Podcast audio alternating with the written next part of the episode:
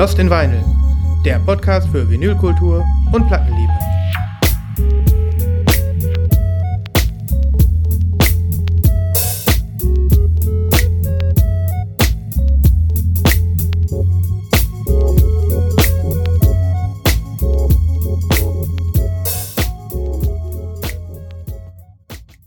Ja, hallo, hallo, hallo, guten Tag da draußen. Schönen guten Tag an alle. Lieber Christoph, moin. How is it? geht's? Sehr, sehr gut. Alles gut, alles gut. Sehr, sehr schön. Willkommen zu Lost in Vinyl. Folge. Herzlich willkommen. Ja, herzlich willkommen da draußen. Folge 154. Wir begrüßen euch voller Inbrunst. Heute ist ein besonderer Tag. Äh, es kommt nicht alle, Fall. es kommt nicht immer alle Tage vor, liebe Leute, aber heute haben wir mal wieder ein kleines Special. Und dazu begrüßen wir euch ganz, ganz herzlich, sowie auch ähm, unseren Gast, ähm, der heute bereits zum zweiten Mal in der Sendung ist. Herzlich willkommen, Peter Zimmermann, aka Record Club. Ja, hallo, schönen guten Tag. Auch Herzlich willkommen dir. Ja, den, aller, äh, den allermeisten würde ich jetzt nicht sagen, aber durchaus so einigen unserer Hörer solltest du inzwischen äh, bekannt sein. Wir wissen, dass ähm, viele ähm, sich Schallplatten kaufen, die du released, dass viele deine Musik gut finden, dass viele wissen, dass du Musik masterst, dass viele wissen, dass du sehr, sehr, sehr bekannt bist in der, und jetzt kommt das Wort, Freunde, Retro-Wave-Szene all over the world. Und wir haben einfach gedacht, nach, helft mir auf die Sprünge, nur mal über einem Jahr. Fast, fast zwei Jahren. Also Ich würde auch sagen, das dass es fast zwei Jahre sind. Das war im Januar letzten Jahres, glaube ich. Wir haben gedacht, wir setzen uns mal wieder zusammen, um einmal so zu hören, was ist bei dir gerade so Phase, was machst du so, was tust du so. Ähm, aber auch, um uns tatsächlich heute einmal mehr und einmal etwas doller dem Thema Retrowave zu widmen. Und somit bist du nicht nur gern gesehener Gast, Labelbetreiber und Musiker, sondern auch noch unser Experte für heute. Alles klar. Ja, Experte, also ich kann ich ja gleich vielleicht auch vorab sagen, ne? Also da ist ähm, auch viel dabei, was man so über die Jahrzehnte, wollte ich gerade sagen, aber es ist es ja fast, ähm, einfach auch so mitbekommt. Und letztlich gibt es ja kein Standardwerk zum Retro-Wave, was ein Herr Professor irgendwie verfasst hat, ja, sondern es ist ja sehr viel Subkultur und das wäre ja dementsprechend dann auch widersprüchlich, wenn das irgendwo standardisiert wäre. Also wenn es da draußen jemand besser weiß, dann am besten in die Kommentare. Ja? Ähm, genau. Genau, und wie immer bei Lost in Vinyl, wir erheben keinen Anspruch auf äh, das, das, was wir sagen, richtig ist oder äh, in irgendwelche Wikipedia-Einträge geschrieben werden kann. Ähm, aber dafür sind wir ja bekannt. Zum Thema Subkultur sind wir natürlich auch. Und es, es passt einfach wunderbar rein, weil wir auch versuchen, mit unserem Format irgendwie die Subkultur ein bisschen weiterzutragen, ich denke. Ja. Äh, ist einfach wunderbar. Und du bist natürlich der Experte dann heute Abend hier für uns. Denn äh, wer denn sonst, bitte? ja, Ja, genau. Unter den, unter den Blinden ist ja der einäugige König, sagt man so schön, ne? ja. Das heißt, heute gibt es nicht äh, ke äh, keine, keine Pre-Orders, keine Kategorien und so. Das heben wir uns alles fürs nächste Mal auf. Wir nehmen uns äh, Zeit und ihr könnt euch zurücklehnen und entspannen, denn gleich gibt es eine kleine Zeitreise durch das Thema Retro-Wave. Retro-Wave. Ähm, dafür sind wir da. Dafür ist heute auch Xena da.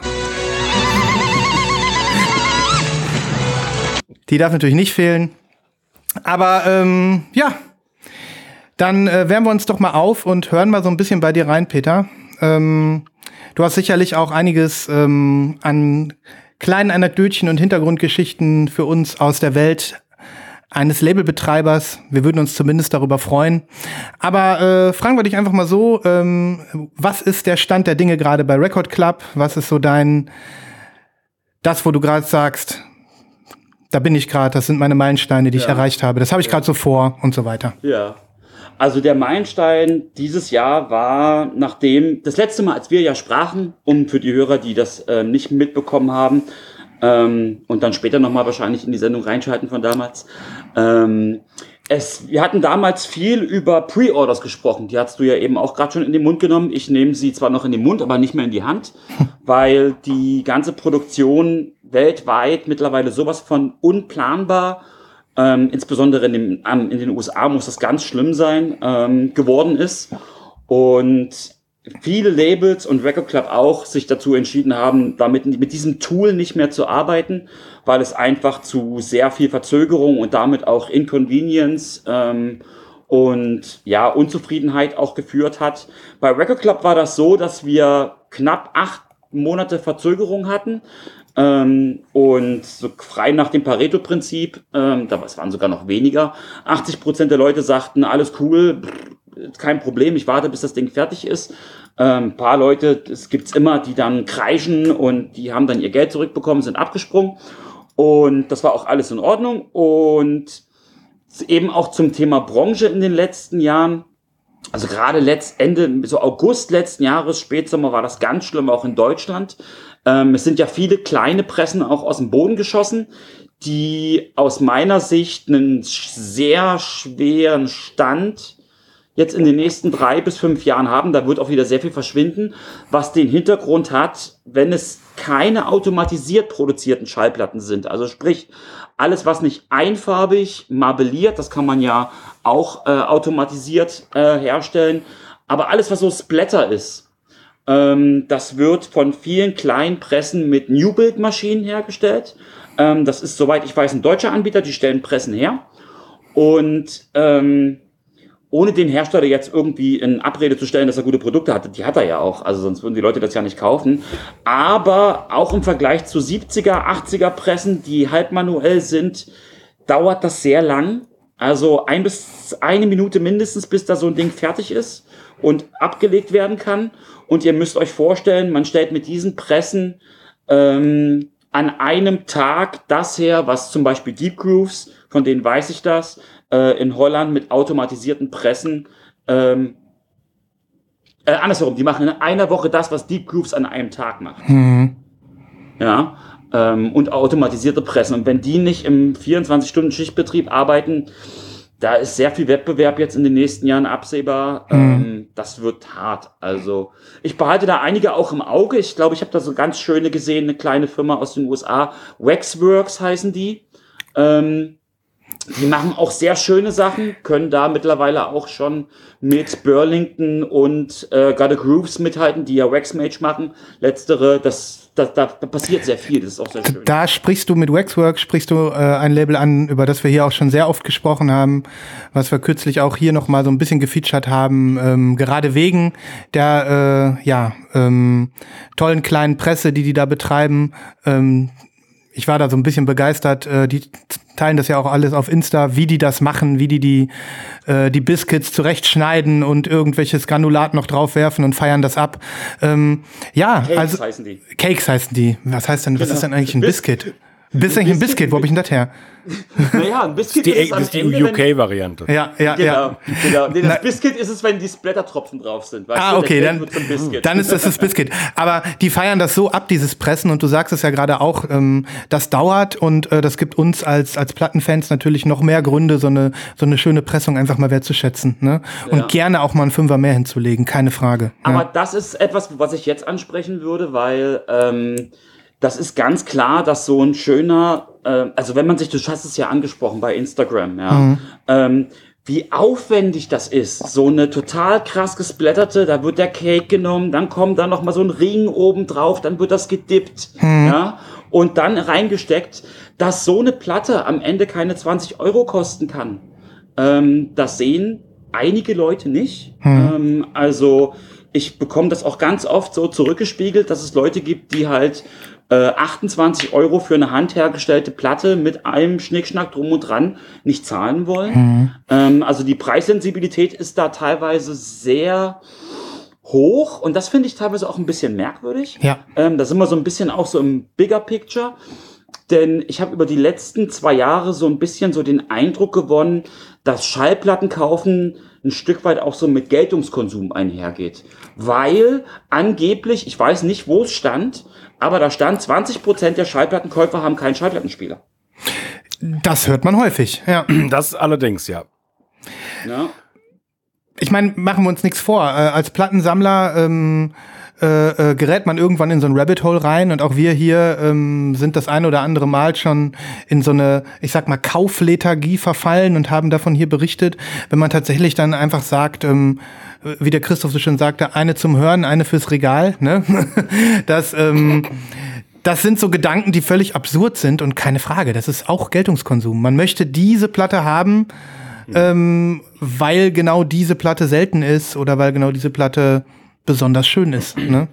Also ja. Peter, es ist, es ist natürlich so, also das, was du jetzt sagst äh, zum Thema Preise, finde ich insofern total spannend, weil ja, also ich, ich habe mich ja ein bisschen auf deiner Seite so umgeguckt und so und ähm, da sieht ja quasi jede Pressung fantastisch aus. Es ist ja nicht so, dass es da irgendwie jetzt so total besondere gibt und äh, manche äh, normalen, in Anführungsstrichen, Sachen dabei sind. Und wenn ich dann sehe, dass du äh, 28 Euro für eine ich glaube, für eine 100er Auflage oder sowas aufrufst.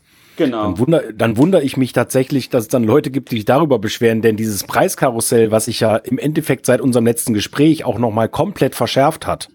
Ja, es gab vor, vor äh, vier, äh, nee, doch, nee, sind ja 24 Monate, gab es keine zwei Kriege, es gab, äh, es gab zwar ja. noch eine Pandemie, aber ähm, mittlerweile reden wir über normale Preise für eine normale schwarze Doppel-LP von 39,99. Ja.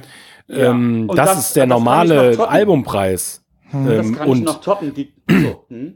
Ja, es wundert mich halt dann so, dass bei dir, äh, bei diesen abgefahren geilen Produkten, äh, was jetzt das Vinyl angeht und die Verpackung, dass dann äh, Leute, die ja eigentlich einen sehr speziellen Geschmack dann auch beweisen, wenn sie das kaufen wollen, sich dann beschweren, dass das zu teuer ist. Das, das, das ja. äh, finde ich seltsam, muss ich, ich, sagen. Das würde ich ein Stück weit auch gerne ins Verhältnis setzen, denn ich war vor, ich weiß es nicht genau, ob es vor einem halben Jahr oder vor einem Dreivierteljahr war, im Saturn bei uns. Und Saturn und Mediamarkt, ich weiß nicht, ob es bundesweit ist, aber ich denke schon, äh, führen ja jetzt auch wieder Schallplatten im Sortiment. Mhm. Ja. Und da sah ich eine Schallplatte und das zum Thema Preis. Ähm, da sah ich eine Schallplatte. Ich möchte jetzt niemanden bashen, das werde ich auch im Laufe der Sendung nicht tun. Von daher ähm, ein bekannter deutscher Sänger, Hip-Hopper aus äh, Norddeutschland, ähm, nennen wir ihn Jan.d, äh, Jan D. ja. ähm, äh, oder, oder, nee, andersherum, J. Delay. kryptisch. Äh, kryptisch. äh, naja, aber ne, ich, ich, ich habe den Namen jetzt doch mal gesagt, weil hm? ähm, da war eine Platte, das war eine schwarze. Ich, ich habe nicht gesehen, ob es eine 140er oder 180er war.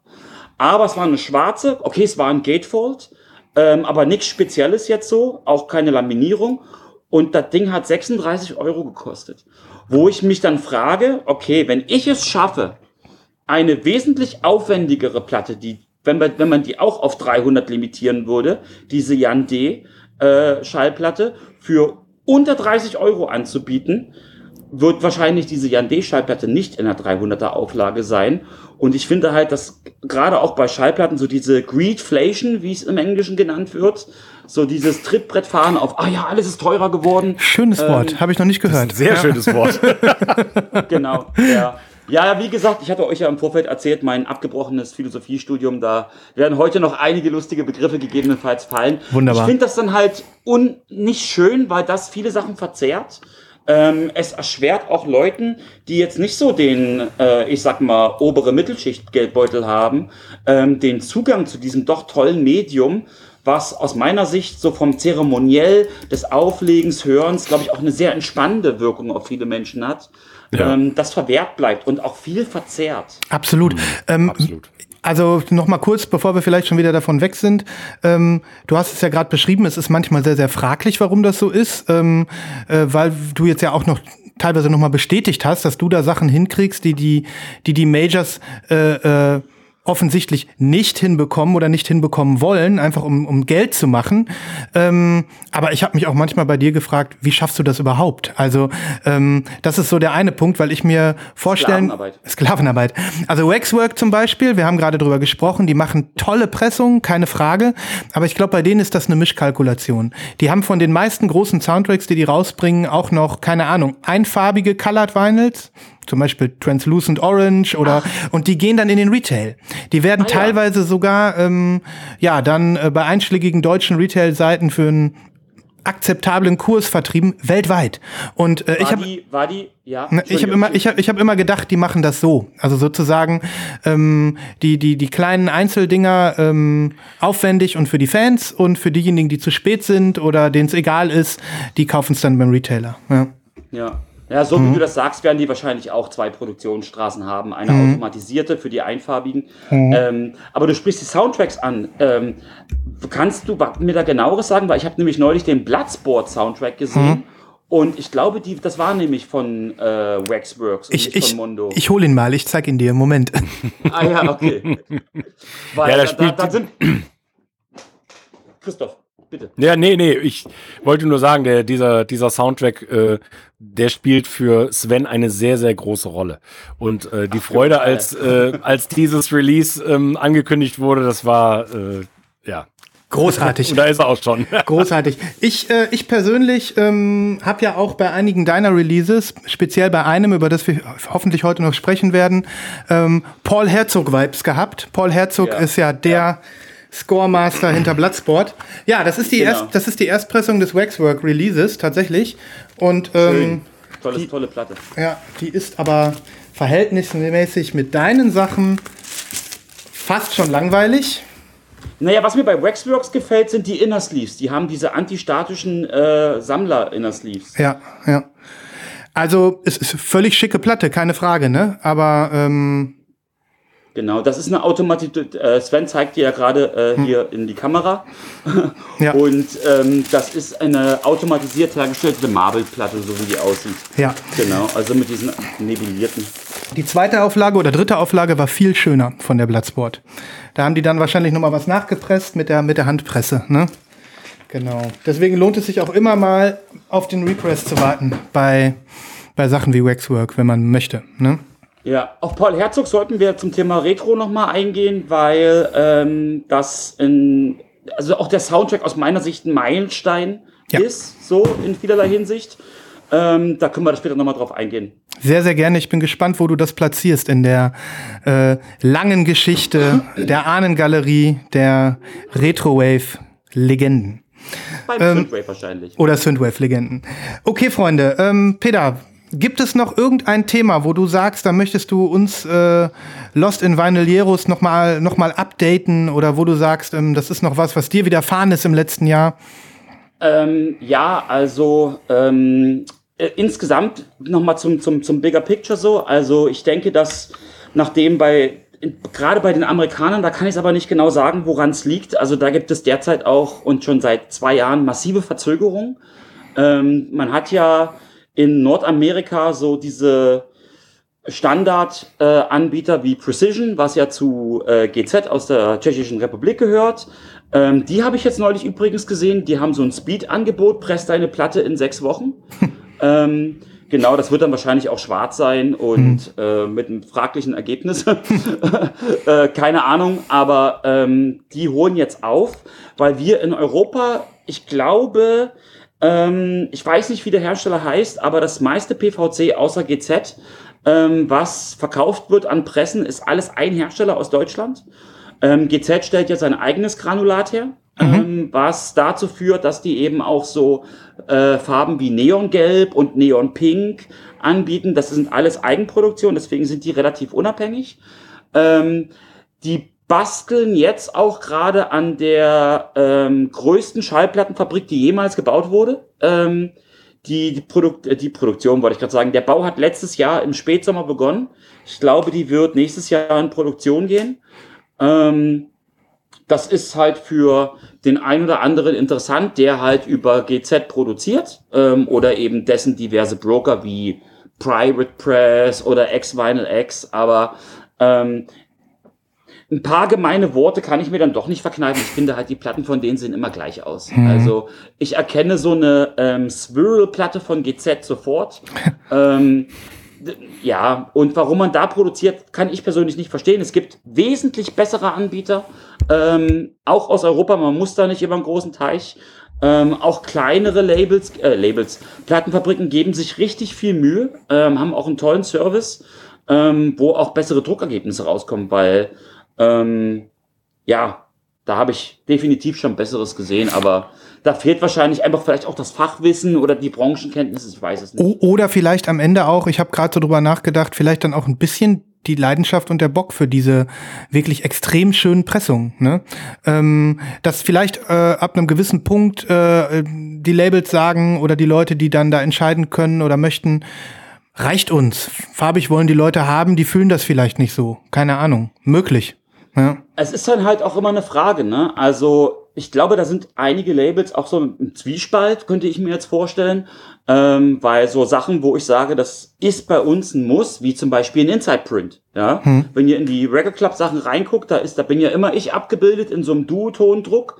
Ähm, und ich, weil, weil für mich das dazugehört, weil ich finde es halt schade, wenn du eine pechschwarze Frontseite mhm. hast äh, und auch Rückseite und dann machst du die Schallplatte auf und dann hast du so einen so einen Lichtstrahl aus mhm. Weiß, der da einfach meiner Sicht einfach nicht reingehört und mhm. das ist nochmal so ein schönes Gimmick. Mhm. Oder eben auch 350 Gramm Papier. Es ist mhm. einfach schöner, es fasst sich toller an. Es muss jetzt nicht unbedingt auch ein 3 mm Sleeve sein, weil viele Kunden auch sagen, Mensch, hier Peter, ich finde das so toll, die 180 Gramm, die, äh, die, die flutscht so schön in dieses 4 mm Sleeve bei euch rein und hm. noch und nöcher.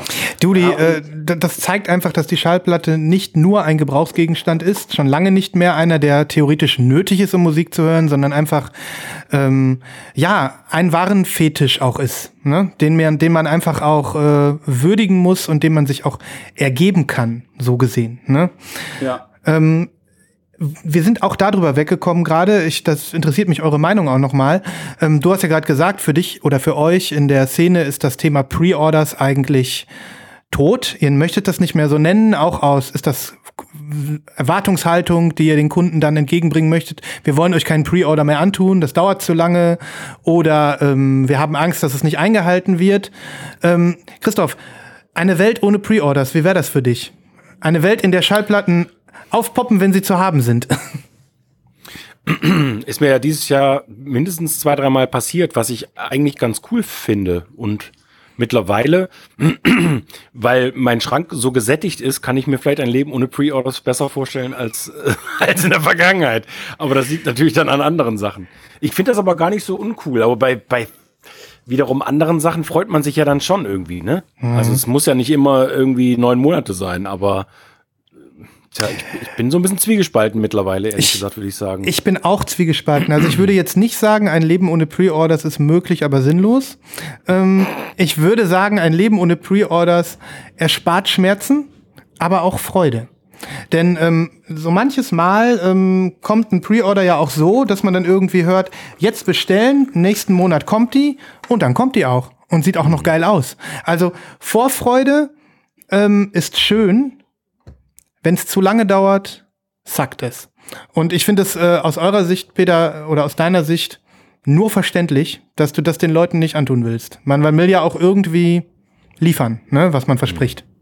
Ja, also ähm, wir hatten ja, grundsätzlich bei uns war es ja so, ich hatte nach den acht bis zehn Monaten ähm, bei einer deutschen Presse, die dann sagten, ja, es kommen nochmal acht Monate dazu und es wird 30 Prozent teurer und dann wollten sie 30.000 Euro äh, Zusatzcharger haben äh, dann gesagt, okay, ähm, ich storniere das, habe die 25% des Gesamtvolumens als Stornogebühr in Kauf genommen und äh, bin durch einen Kontakt über Instagram meines Art Designers mit einem Musiker, der jemanden kannte, ja, also so wie das immer so ist, ähm, zu einer tollen Presse gekommen. Ich sage jetzt nicht wo, weil ich will den, den kleinen Marktvorteil noch behalten.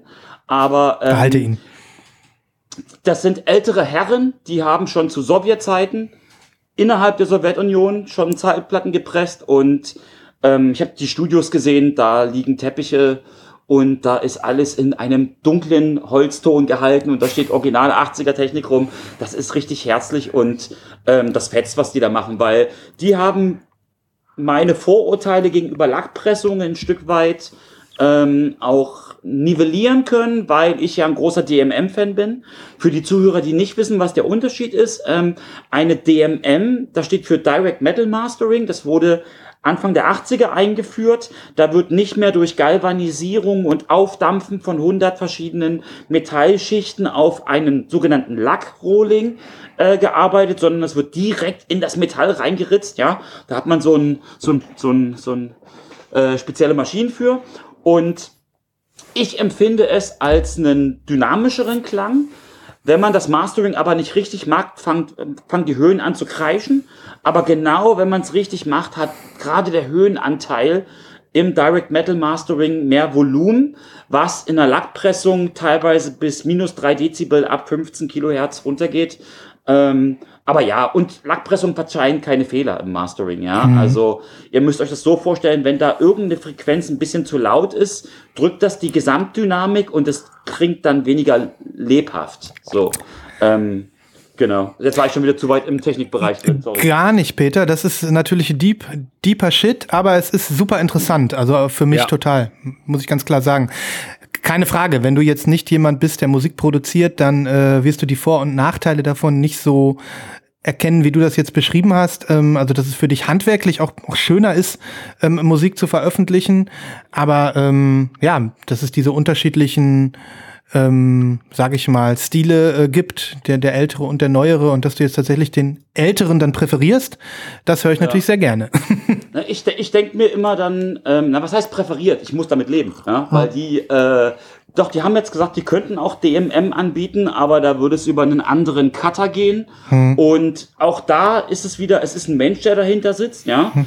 Der auch ein bisschen eigenen Geschmack einfließen lässt. Ähm, ich werde es vielleicht mal ausprobieren. Hm. Aber im Endeffekt, ich habe mich, da sind wir auch wieder in den letzten zwei Jahren, ja, hm. ähm, so mit Record Club und ganz allgemein, auch immer so gefragt, so, naja, ich mache hier einen riesen äh, Tohu Wabohu ähm, um das Mastering, äh, opfere eine Ziege, ähm, bevor ich anfange, ja. Und dann werden da auch noch diverseste Sachen bis ins Ab absurdum perfektioniert. Und am Ende verkaufen Leute, die weitaus geringere Qualität anbieten, äh, trotzdem mehr, sage ich jetzt mal ganz plump. Mhm. Ähm, und das wurde in den letzten zwei Jahren und nicht zuletzt jetzt auch im letzten halben Jahr, als wir dann auch endgültig so den Meilenstein erreicht haben, dass alle Pre-Orders jetzt ausgeliefert sind, ähm, dass da auch E-Mails kommen von Leuten, die völlig frenetisch äh, in die Tasten gehauen haben ähm, und da Großbuchstaben Beautiful and Amazing steht. Und auch ganz oft, und dann führe ich das mal kurz jetzt dann auch zum Punkt, ähm, ganz oft auch gesagt wurde, das habe ich im Englischsprachigen mir so schön jetzt gemerkt, weil da meinte ein Kunde, ähm, er mag, dass wir so die extra Meile gehen, was jetzt eben die schwereren Sleeves, ähm, die schön, das schöne Aussehen, das tolle Mastering und so weiter angehen. Also es gibt Leute, die wertschätzen das, weil ich mich in den letzten zwei Jahren immer gefragt habe, warum eigentlich? Ja. ja? Ähm, klar, weil ich es kann, aber ähm, es gibt doch auch gerade die Record Club ähm, Stammkunden, die meisten davon sitzen einfach auch in Nordamerika. Es ist einfach so, mhm. wir auch dieses Jahr die 50-Länder-Marke geknackt haben mit Taiwan. Ähm, das war so die 50er-Marke. Mhm. Ähm, also ist wirklich alles dabei, von Südkorea, Chile, ähm, China auch, alles. Ähm, und wenn, wenn's, wenn ich in Anbetracht dessen, dass es, glaube ich, 168 Sitze in der UN gibt, ähm, könnten jetzt ein paar mehr oder weniger sein, aber das ist ja fast ein Drittel der Welt, dass wir das geliefert haben. Das ist ich, ziemlich geil. Ich glaube, die nächste äh, UN-Resolution zu Record Club, die würde auf jeden Fall ratifiziert werden. ähm, aber, auch, aber auch in Deutschland, kleine, ähm, kleiner Schwenker bei uns aus dem Slack, CMB schreibt, äh, über dein Release äh, Zimmermania. Heute ist sie endlich angekommen. Es hat zwar ganze 23 Monate gedauert, so viel zum Thema Pre-Order und dass du da nicht mehr so viel Bock drauf hast. Aber das Warten hat sich gelohnt. Sound, Artwork und Vinyl, da passt wirklich alles zusammen. Ein Gesamtkunstwerk. Ähm, und das muss man tatsächlich auch äh, über über deine Sachen sagen. Also alles, was ich bis jetzt gesehen und gehört habe, jetzt ganz, ganz abgesehen davon, ähm, ob man äh, deep drin ist im Retrowave-Thema äh, oder nicht, ist ganz großes Kino. Ganz, ganz klar. Ja, das hat ähm, mich auch sehr gefreut, das Feedback. Also, das ist echt toll. Ja, die chinesischen Sachen kannst du ja alle nicht lesen. Das ist das Problem. Die schreiben bestimmt genauso nette Sachen, die Chinesen. ja, na, bei der Zimmermania, da hatte ich noch eine lustige Story, weil ähm, Reddit ist ja nochmal so eine ganz eigene Welt mhm. und ähm, es gab in den letzten zwei Jahren also von Leuten auch, die schon längst ihr Geld zurückbekommen haben. Es gibt dann wirklich Leute, die richtig viel Zeit investieren, um dann im Internet Hass vom Stapel zu lassen, das ging gar nicht. Also ich wurde, gerade wegen der Zimmermania, wurde ich als Pornmanga bezeichnet, mhm. würde Pornografie an Minderjährige, an Kinder verkaufen, wo ich dann auch bei Reddit mir dachte, ey, welche Kinder haben eine Kreditkarte? Mhm. Ja. Mhm. Ähm, und zweitens, es ist, es, also für die Zuschauer, die das Release nicht kennen, ähm, da sind entblößte Oberleiber äh, zu sehen. Ähm, und das ist halt gemalt. Ähm, das ist nicht mal ein Foto. Ähm, es ist nichts zu sehen, was unter, unter meinen Begriff unter Pornografie fallen würde. Nein. Und das Witzige ist, es waren dann auch alles Amerikaner. Ja? Mhm. Also ja. die äh, aus dem Land mit der weltweit größten Pornoindustrie, die dann ganz eva eva evangelikal meinen, ähm, also es ist schon verrückt, was da abgeht. Ja, ja, ja, ja. Und, und Hass im Internet ist ja wirklich äh, ein Phänomen, was durchaus in alle Sparten des Lebens greifen kann. Absolut, absolut, ja. Mhm. Also, aber nein, auch ich das Release, das ist ja, ich meine, da ist meine eigene Musik drauf. Ähm, da ist man ja besonders kritisch mhm. und ähm, ich fand das halt cool. Also es gab dann auch Leute vom, vom Slack-Server, die dann schrieben, hier raved gerade die ganze Familie, mhm. so zu Italo-Disco. Das ist ja so ein bisschen so der Einschlag, den ich da habe, aufgrund meiner Eros Ramazzotti-Kassette, ja. die ich mit fünf gehört habe, wo andere Kinder Benjamin Blümchen gehört haben. Das ist so geil. Ist wirklich kein Witz. Meine, mein, mein ja, Mann, ich finde das mega. das hatte ich, glaube ich, beim letzten Mal auch erzählt, ja. Da hatte er noch lange Haare. Das war noch, ja, ja, das, das, das, das, das versaut oder prägt einen. Ja, ja, ja. Ganz, ganz großartig. Ähm, ja, aber äh, wo wir jetzt gerade dabei sind ähm, und bevor wir gleich äh, die ähm, Zeitreise vielleicht ein bisschen angehen, da haben wir nämlich dann auch was ja. zu hören, glücklicherweise. Wir haben nie hört man bei Lost in Weine Musik, aber heute, Freunde, freut euch schon, liebe Hörerinnen und Hörer da draußen. Ähm, ich möchte aber trotzdem einmal das nochmal vielleicht zum Schluss, um da nochmal so einen Strich drunter zu ziehen, zu ziehen über das Thema Pressqualität und das, was du gerade erzählt hast, äh, die ausgewählten Presswerke, die die Menschen, die sich noch Mühe geben, von Hand äh, schöne Sachen zu machen, einmal diese Schallplatte würdigen. Ich habe diese Version von Zimmermania, ich weiß gar nicht, wie heißt die Version? Haben die. Äh, Christoph Deine ist übrigens noch unterwegs. Also nicht, dass du, nicht, dass du jetzt böse guckst.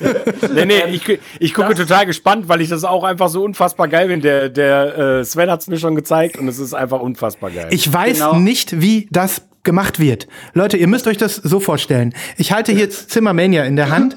Erstmal, die Platte sieht von beiden Seiten anders aus. Das ist nichts Besonderes in der Form, weil wenn man irgendwie, keine Ahnung, eine Marbelt hat oder so, die sehen von beiden Seiten immer ein bisschen anders aus. Aber da erkennt man quasi das Negativ.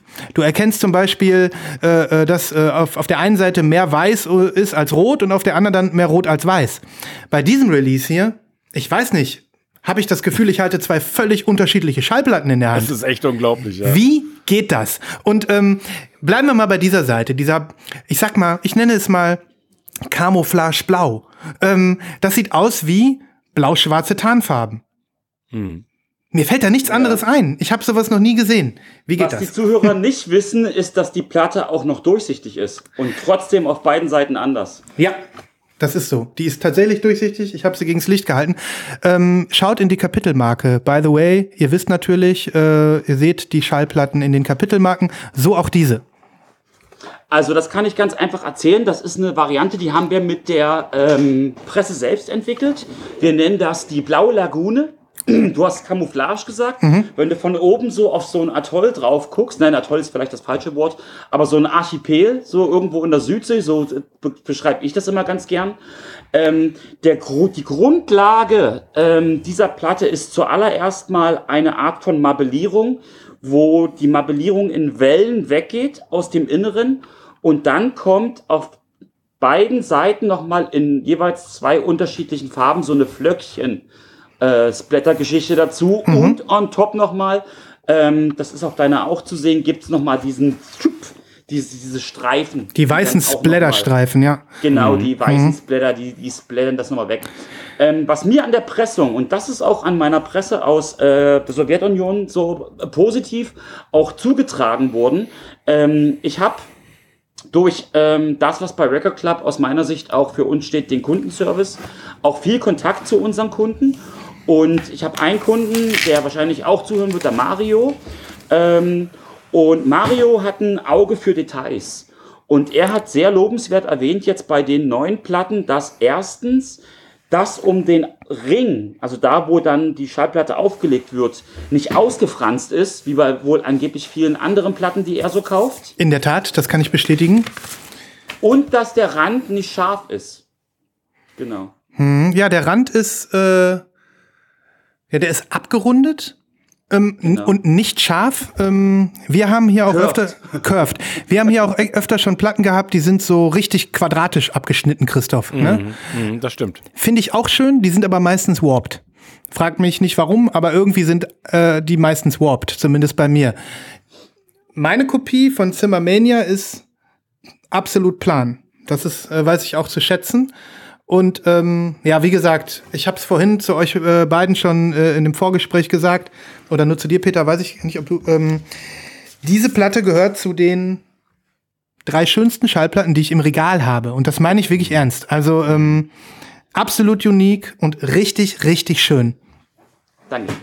ja, also das muss ich, das muss ich auch wirklich sagen. Da habe ich selbst noch mal so einen Aha-Effekt gehabt, weil ich habe mir dann auch mal Deep Cruise Pressungen angeguckt von mhm. uns von früher und da ist teilweise, es ist, ausgefranst ist vielleicht ein bisschen falsch beschrieben, aber für die Zuhörer nochmal, grundsätzlich, was die Herstellung angeht, es wird dieser Kuchen genommen, das ist der Rohling der Schallplatte, der sieht aus wie, äh, ja, wie kann man das, das, das passt ungefähr in eine Handfläche rein, ist rund, kommt aus dem, ähm, es ist dann auch warm, also halt nicht flüssig, aber mhm. halt äh, zähflüssig, das Plastik.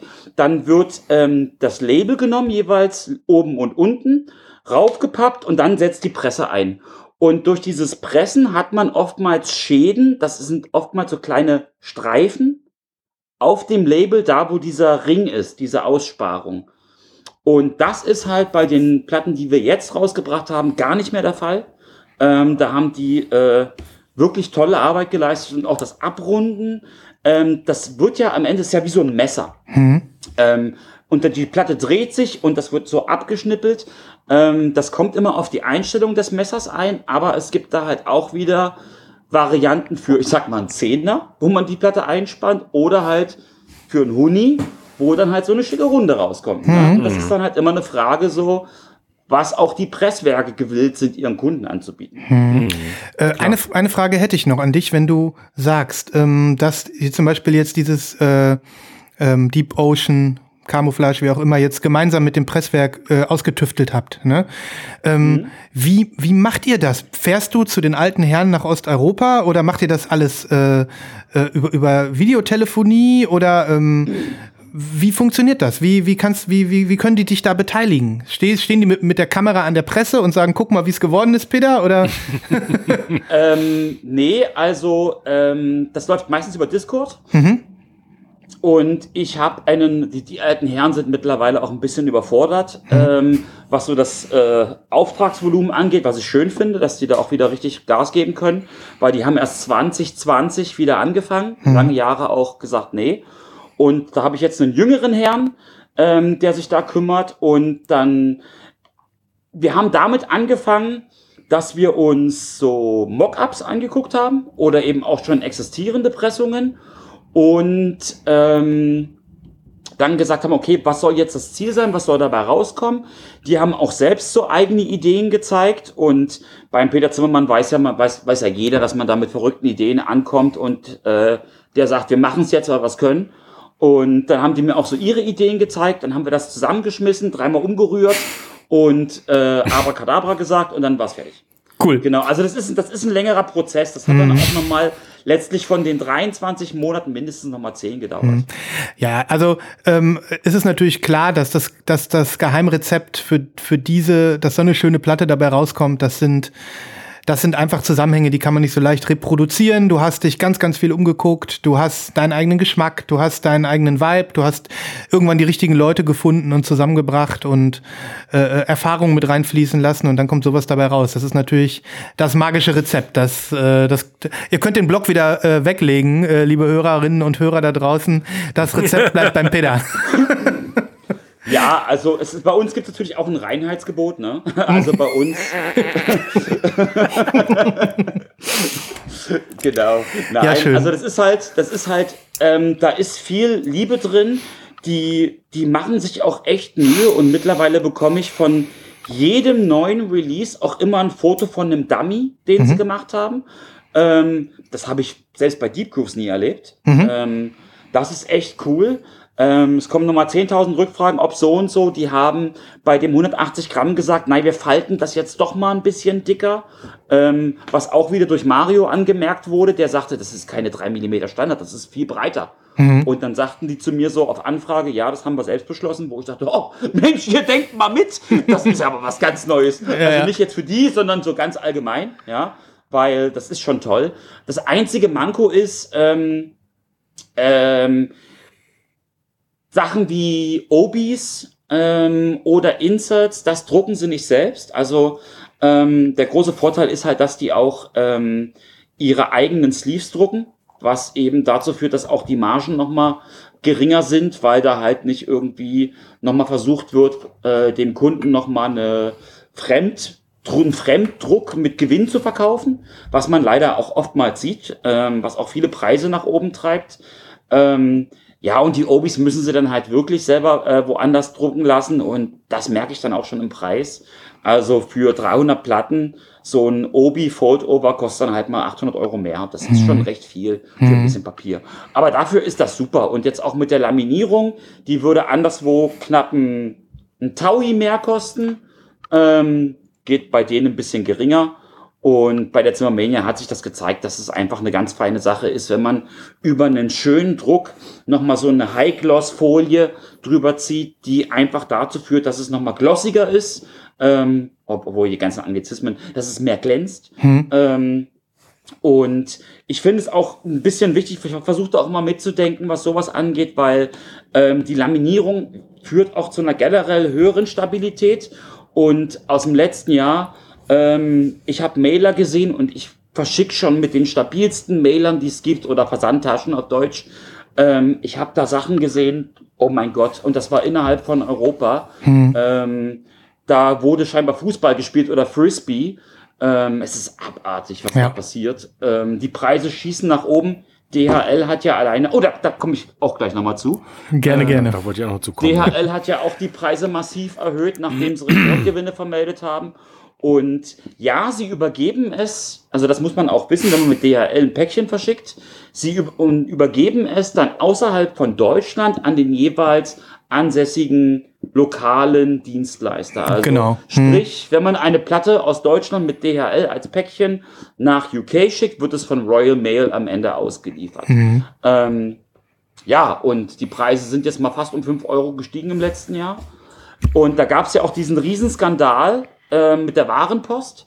Ähm, ich habe mich bei DHL durch, ich möchte jetzt Ihren Vorgesetzten sprechen, äh, fünfmal bis an die höchste Stelle, an die ich gekommen bin, durch telefoniert, wo mir dann am Ende gesagt wurde, ja, wir müssen uns an den Weltpostvertrag halten.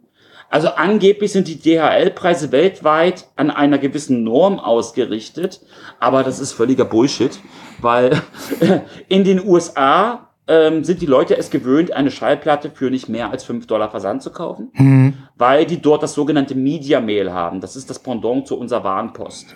Oder ähm, Büchersendung oder sowas gibt's ja auch noch. Genau, Büchersendung. Mhm. Na, Büchersendung ist dieses Media Mail. Achso, genau, mhm. Büchersendung ist bei uns immer was anderes. Mhm. Ähm, bei uns, bei denen fällt das unter Media Mail mhm. und da verschicken Bibliotheken ganze Bestände, weil es da teilweise nicht mal ähm, Caps nach oben hin gibt. Also ähm, Maximalgewichte. Lange Rede, kurzer Sinn. DHL hat für die internationale Warenpost, wo man bis ein Kilogramm als deutscher Plattenversandhändler, ähm, der seine Platten über Discogs, Bandcamp oder über die eigene Website vertreibt, nach Japan, China, weiß ich nicht, nach Feuerland, ähm, eine Schallplatte, Single LP für 7,60 Euro, glaube ich, damals versenden können. Jetzt sind es 22,50 Euro. Ja. Ähm, das macht uns im Standort Deutschland, ich will jetzt, will heute versuchen, nicht politisch zu werden, mhm. ähm, aber doch das Leben schwer, weil es gab dann auch auf change.org, ähm, das ist so eine Petitionsseite, ähm, eine Petition gegen diese Änderung, die wurde von am Ende, glaube ich, mindestens 50.000 Leuten, äh, am Ende, glaube ich, aber fast 100.000 unterschrieben, weil DHL auch nur eine Kantenlänge ganz gezielt unter die 30 Zentimeter Marke gebracht hat, mhm. damit die Schallplatte nicht mehr drunter fällt. Äh, Gab es Riesenstunk. Ähm, ja, das ist wie so, wie so ein Noble Gas, ja, am Ende so ein, so ein, so ein Edelgas doesn't react. Also es hat, äh, DHL hat nicht reagiert, hat auch sich dazu nicht geäußert. Und ich finde es persönlich schade. Ähm, die Petition selbst wurde von jemandem eingereicht, der ein kleiner Händler war, der sagte, für mich ist das existenzbedrohend, ähm, weil ich auf Discogs nicht mehr wettbewerbsfähig bin. Hm. Und lange Rede, kurzer Sinn. Äh, viele Probleme, die wir in Deutschland haben, sind hausgemacht und es ist leider schade, dass es auch so tolle Sachen wie die Schallplatten dann trifft. Also für mich nicht nachvollziehbar. Es ist sehr, sehr schade, ähm, zumal, glaube ich, es viele, viele Leute eben gibt im Business, die einfach nicht verstehen, also äh, bei den Versanddienstleistern oder anderen Beteiligten, die jetzt nicht die Sammler sind, die einfach nicht verstehen, dass man gewisse Dinge eben nicht lokal überall kaufen kann, sondern dass man die eben leider einmal um die Welt schicken muss, damit äh, äh, Fan X seine Platte bekommt. Und wenn das nicht mehr aus, auskömmlich oder verhältnismäßig möglich ist, dann, dann werden da ganze äh, Sammlerwelten torpediert und natürlich auch die Welten der, der kleinen Labels, die sich die Mühe machen, das alles äh, vorzubereiten für die Sammler. Ne?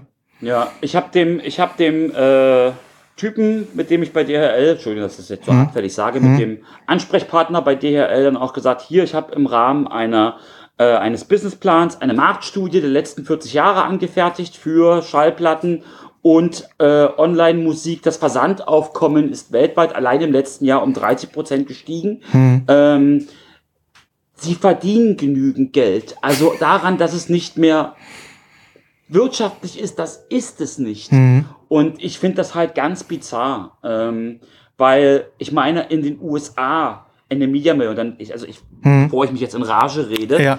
ähm, dass man, wenn man von Dresden nach Bottrop eine Schallplatte mit der Warenpost schickt, das nicht vergleichbar ist, wenn man von New York nach Los Angeles etwas schickt, kann ich verstehen. Hm. Es ist wahrscheinlich die zehnfache Distanz und trotzdem bieten sie es für einen unter einen Fünfer an. Hm. Ja? Und das ist halt dann leider sehr traurig. Und ähm, ja, was soll ich dazu sagen? Ja, ja. Ich meine, ähm, mir fiel gerade ein, ich glaube, äh, wenn es sowas wie Media Mail äh, äh, nicht, nicht gegeben hätte oder geben würde in den USA, dann wären, wären glaube ich, so Plattformen wie Netflix heute nicht da, die äh, angefangen haben, DVDs äh, durch die ganze, ja. äh, durchs ganze Land zu schicken. Ja. Äh, wenn das nicht ein schmaler Kurs gewesen wäre, dann hätten die garantiert nicht äh, so einen Boom gehabt und wären heute der, ja. äh, der Streamer Nummer eins. Ne? Ja, haben sie auch dieses Jahr erst eingestellt. Die letzte DVD mhm. wurde vor ein paar Monaten verschickt. Die durften die Kunden dann auch behalten. Mhm. Ja, und um nochmal eins draufzusetzen, ähm, ich habe Kunden in Belgien und Belgien ist mein Paradebeispiel. Belgien ist von hier Luftlinie, ich weiß nicht, nicht mal 800, ach, 800 ist wahrscheinlich schon übertrieben, äh, 600, 700 werden es sein, so, ähm, aus meinem geheimen Ort äh, in der sächsischen Provinz. ähm, ja, aber nein, kleiner Spaß. Jedenfalls Luftlinie unter 1000 Kilometer. Die Schallplatte hat ungelogen drei Wochen gebraucht.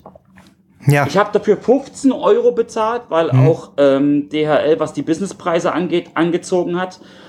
Eine Schallplatte in die USA war schneller da. Hm. Und bevor wir da jetzt, äh, da, da sollten wir jetzt einen Schlussstrich ziehen, ja. aber was für mich als, und ich glaube auch für die Leute, die auf Discogs dann Probleme haben, einfach das Problem ist, es ist auch ein psychologisches, was durch diesen 22,50 Euro entsteht. Da von den 22,50 Euro sind streng genommen 4 Euro Tracking. Du kannst heute nichts mehr ohne Tracking verschicken. Hm. Da wird jeder sagen, Betrüger, Scammer, hm. ja, wenn du ohne, ohne Tracking was verschickst. Ähm, das ist teilweise so viel, wie die Leute für die LP bezahlen. Hm. Die zahlen dann für den Versand nochmal genauso viel wie die Schallplatte.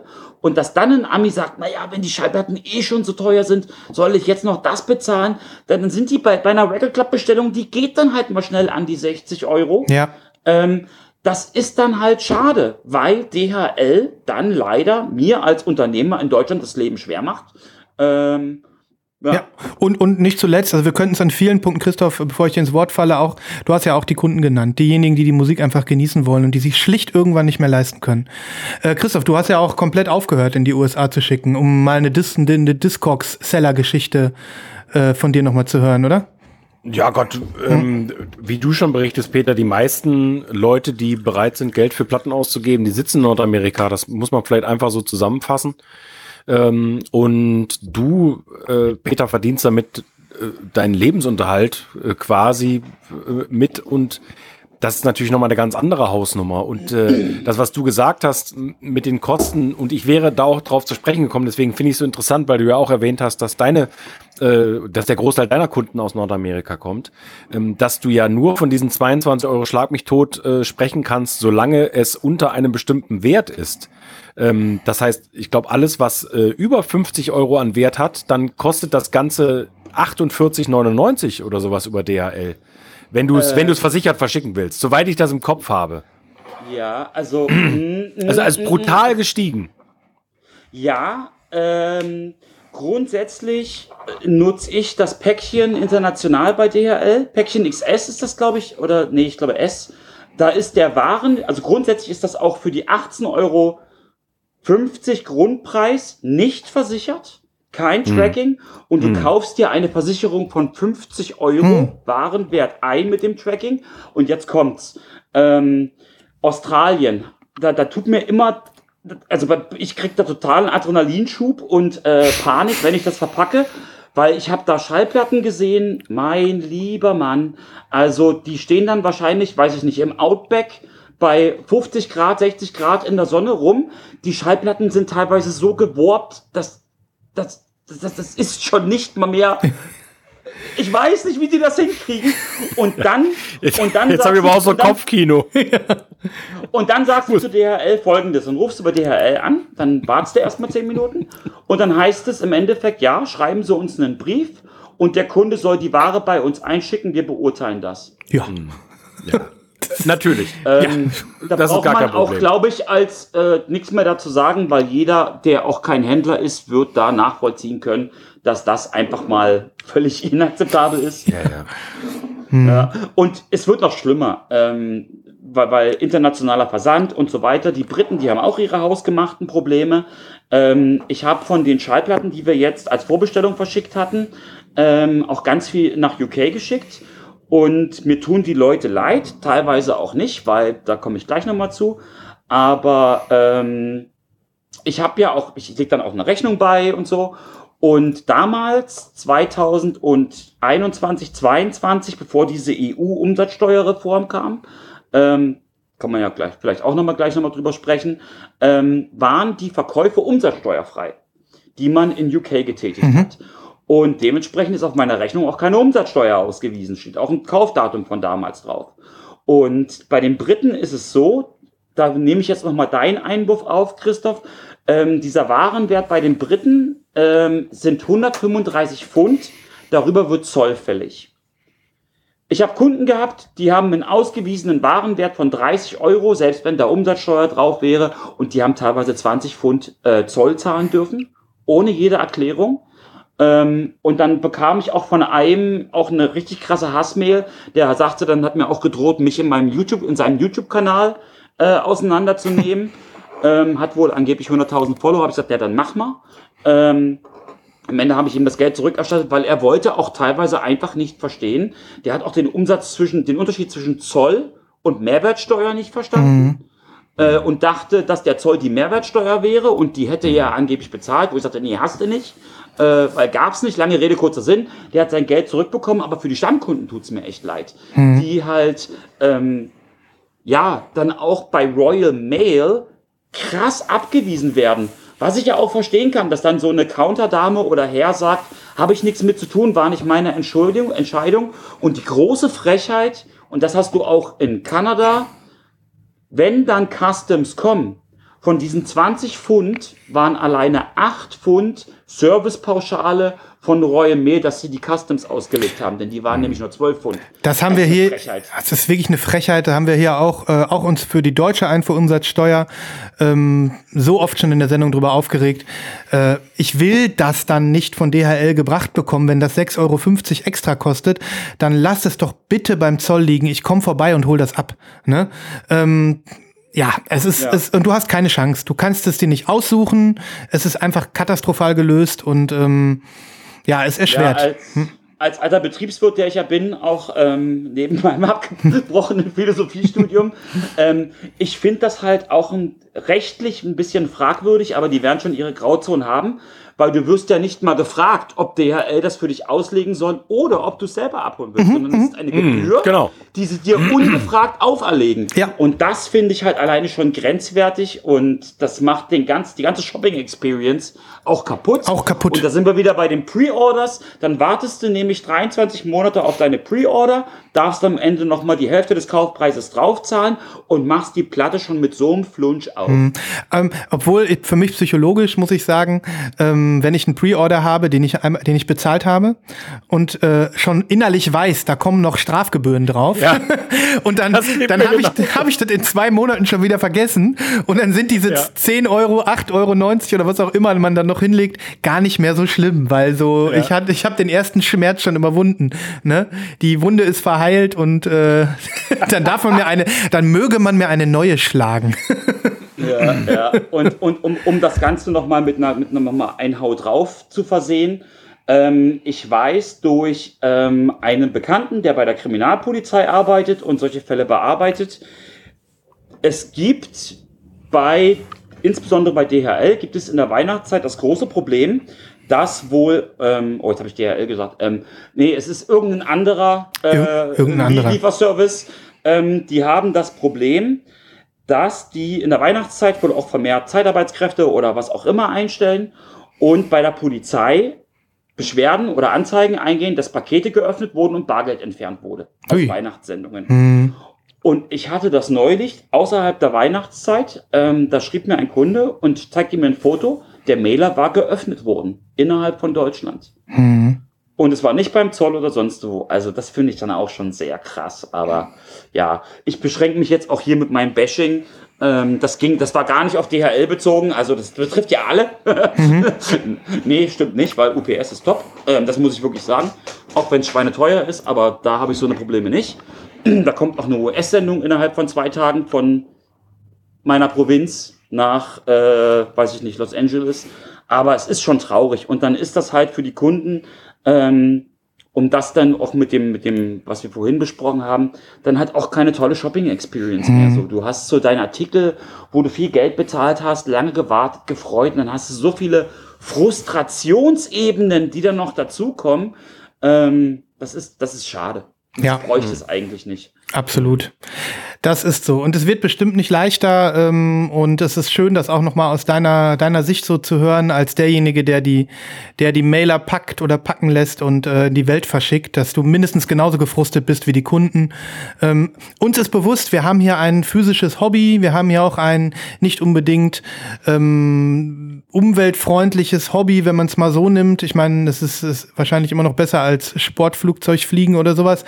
Aber ähm, unterm Strich äh, äh, sind viele Sachen auch immer noch sehr, sehr unnötig und da hast du aus dem Katalog jetzt durchaus nur einige genannt, ja.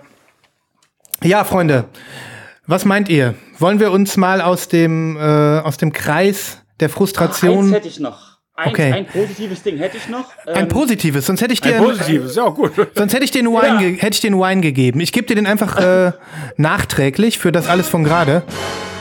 Der Wine of the Week. Ähm, aber wenn du was Positives sagen willst, dann gebe ich dir Chewbacca. Warte.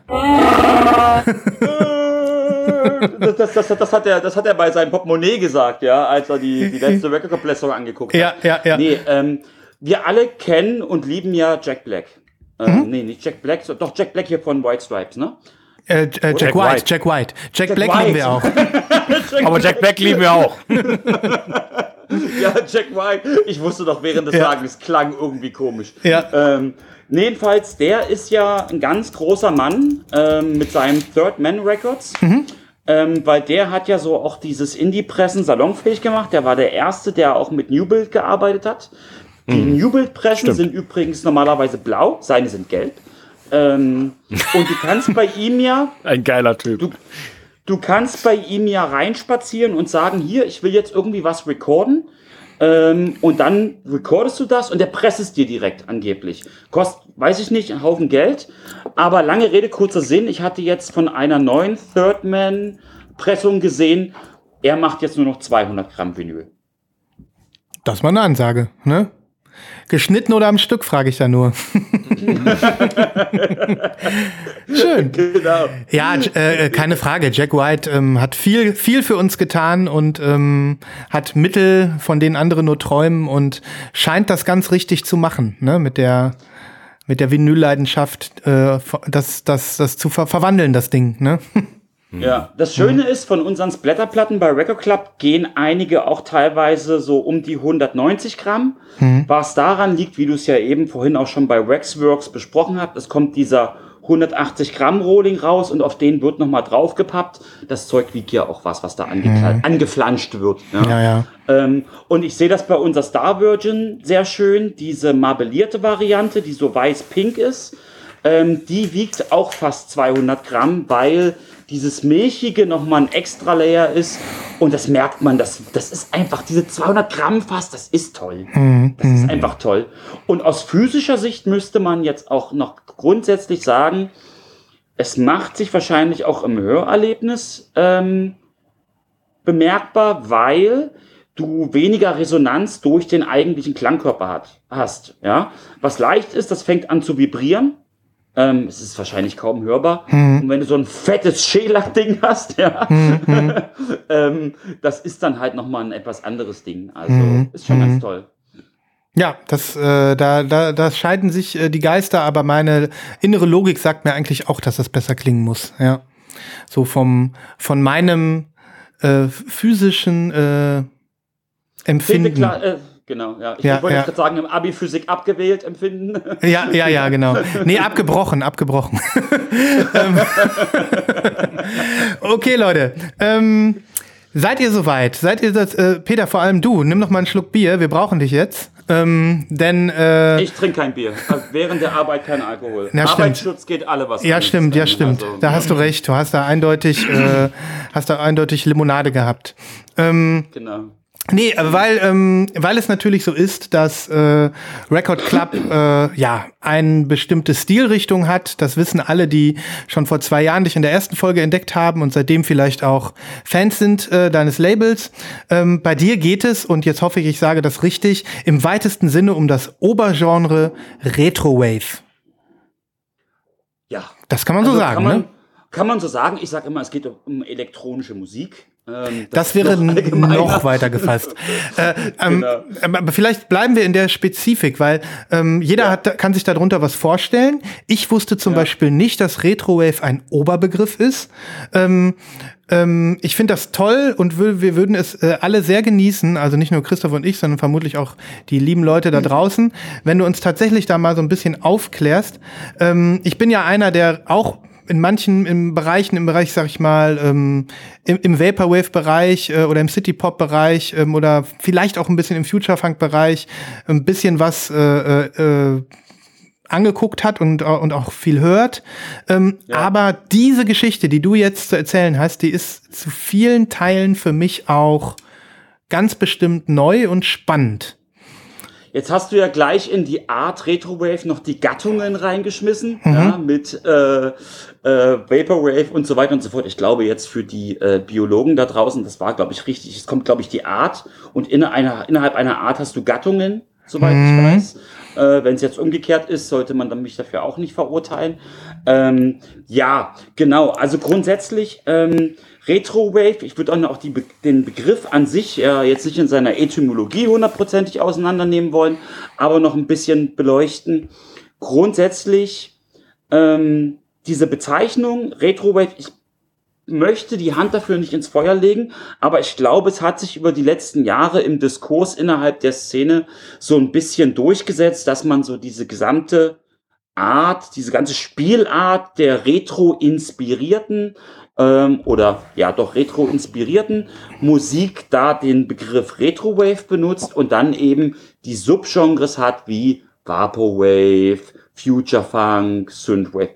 Christoph, dir liegt was auf dem Mund, auf der Zunge.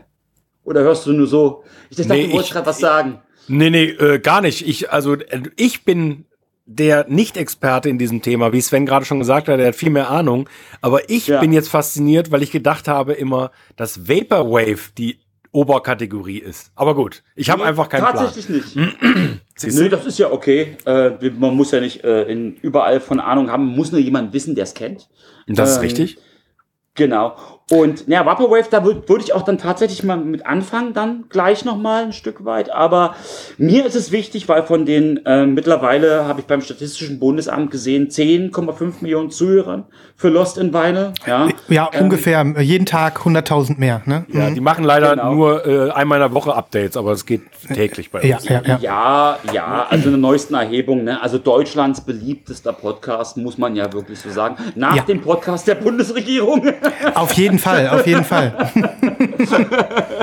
ähm, nee, ich würde ein Stück weit mh, einsteigen in genau dem oder der mit der Vermutung, dass von jung bis alt ja alles zuhört und Leute dabei sind, die sagen, Peter, erzähl nicht so viel, das ist ein alter Hut, wir wissen, was damals war, aber eben auch junge Leute. Und ich möchte das aus mit folgender Erfahrung begründen. Ich habe bei Reddit gesehen, dass es Posts gibt, wo Leute sich beschweren, dass die Musik von, ich nehme da jetzt keinen Namen in den Mund, äh, die seine Musik, ich mache jetzt hier die Anführungszeichen, äh, von Spotify entfernt wurde. Ähm, seine Musik ist letztlich, da greife ich ein bisschen vor bei Future Funk. Es fing damit an, dass ein City-Pop-Song genommen wurde und da hat man einfach einen fetten Beat runtergeknallt, schöne Sidechain-Kompression, das ist dieses gefühlte Pumpen im Sound und dann war der Song fertig. Und es gibt viele junge Leute, die wirklich denken, dass diese sprichwörtlich geklaute japanische Musik der 80er von eben Herrn XY tatsächlich 2015 oder wann auch immer geschrieben wurde. Das, das Original dann ist, völlig- genau. Ja. das Original ist, die dann völlig entgeistert sind und nicht verstehen können, warum man das offline nimmt. Naja, weil ihm die Rechte daran eben halt nicht gehören. Und dann gucken die immer wie die Autos. Ähm, und deswegen würde ich es halt ein Stück weit erklären wollen. Und ähm, bei so einem Podcast, die Leute hören ja auch immer gespannt zu und kleben einen ja an den Lippen, die man ja nicht sieht, aber zumindestens hört. Ähm, da ein Stück weit auch den Zeitgeist zu verstehen, ähm, weil alle drei Genres, die ich jetzt genannt habe, Synthwave, Vaporwave und Future Funk, haben so ungefähr zum selben Zeitpunkt ihren Ursprung. Ähm, das ist faszinierend, würde Mr. Spock sagen. Ähm, basieren in ihrer Ästhetik und in dem, was da halt teilweise auch versampelt wird, allerdings wiederum auf den 80ern. Und ich würde mal damit anfangen, dass wir so ein bisschen so in das Jahr 2010 zurückreisen. Ähm, das nehme ich so ein bisschen als Ausgangspunkt, weil mit dem Vaporwave würde ich dann auch mal beginnen. Ähm, denn da kann man wirklich auf den Tag genau sagen, wann dieses Genre entstanden ist. Ähm, witzigerweise hat auch das Album, um was es jetzt gehen wird, diese Woche 13-jährigen Geburtstag gefeiert. Ähm, und zwar ist es das Album Floral Shop, Shop, Shop, also ich glaube Shop, wie im Englischen der Shop geschrieben wird, mit einem E am Ende. Ähm, das ist auch von daher bemerkenswert, dass es von einer Frau kommt, weil, machen wir uns leider nichts vor, elektronische Musik im Retro-Wave ist sehr männerlastig. Ähm, es sind überwiegend Männer und wenn dann mal eine Frau kommt, dann gucken sie alle wie die Katzen ähm, und sind dann völlig verstört. Aber das wurde, auch- und das ist auch wirklich dokumentiert, von einer Frau geschaffen. Ach, du hast es sogar zu Hause. genau. Die Dame, ich weiß jetzt ihren bürgerlichen Namen nicht, heute hat sie einen anderen Namen, Vectorit oder sowas. Ja. Damals Vec- agierte Vector sie aber Drum unter sowas. dem Vectoroid, Und- glaube ich, ja. Vector, Vectoroid, genau. Und genau, auch in dem schönen Pink. Ist, ist das die Erstpressung? Die kostet ja mittlerweile, ich glaube, 500 Dollar bei Discogs. Nee, nee, das ist ein Repress, der ist jetzt aber auch schon zwei oder drei Jahre alt, ne? Genau. Äh, Old Spelling Bee, die haben das irgendwann mal. Ah, ja. Ja. Genau, ich wollte dich nicht aus dem Takt bringen, ja. Nee, aber das ist schön, dass du es halt äh, auch zeigst, weil diese Nachpressung, äh, die war dann legal. Ähm, es führte nämlich auch Diana Ross, hat nämlich, von, bei der gesampelt wurde, da kommen wir gleich, äh, die Dame dann auch verklagt. Aber ich finde das halt echt toll, dass ähm, das genreprägende Album ähm, von einer Frau kommt und eben nicht von einem Mann äh, oder von einem 18-Jährigen, der da mit, seinen, äh, mit seinem Rechner irgendwie und seiner illegal runtergeladenen Musiksoftware was tut, sondern dass es halt eine Frau war, die auch wirklich stilprägend was ganz Eigenes gemacht hat und sich auch was getraut hat. Ähm, sie wohnte damals in New York, es war ihr neuntes Album Äh, unter dem Namen Macintosh Plus wurde das veröffentlicht. Ähm, und jetzt sind wir auch direkt schon ein Stück weit in dieser Retro-Ästhetik, äh, weil gerade im Vaporwave in allen Genres, egal ob Future Funk, Vaporwave oder Synthwave, Synthwave ist der Begriff Ästhetik sehr wichtig. Im Vaporwave wird er. Mh, ah, shit. Nee, wir müssen zurückrudern. Wie viele, wie viele schneidet, Jahre? schneidet das raus. Ich will noch nicht in die Ästhetik einsteigen. Ja, ich will ja. noch beim Zeitgeist.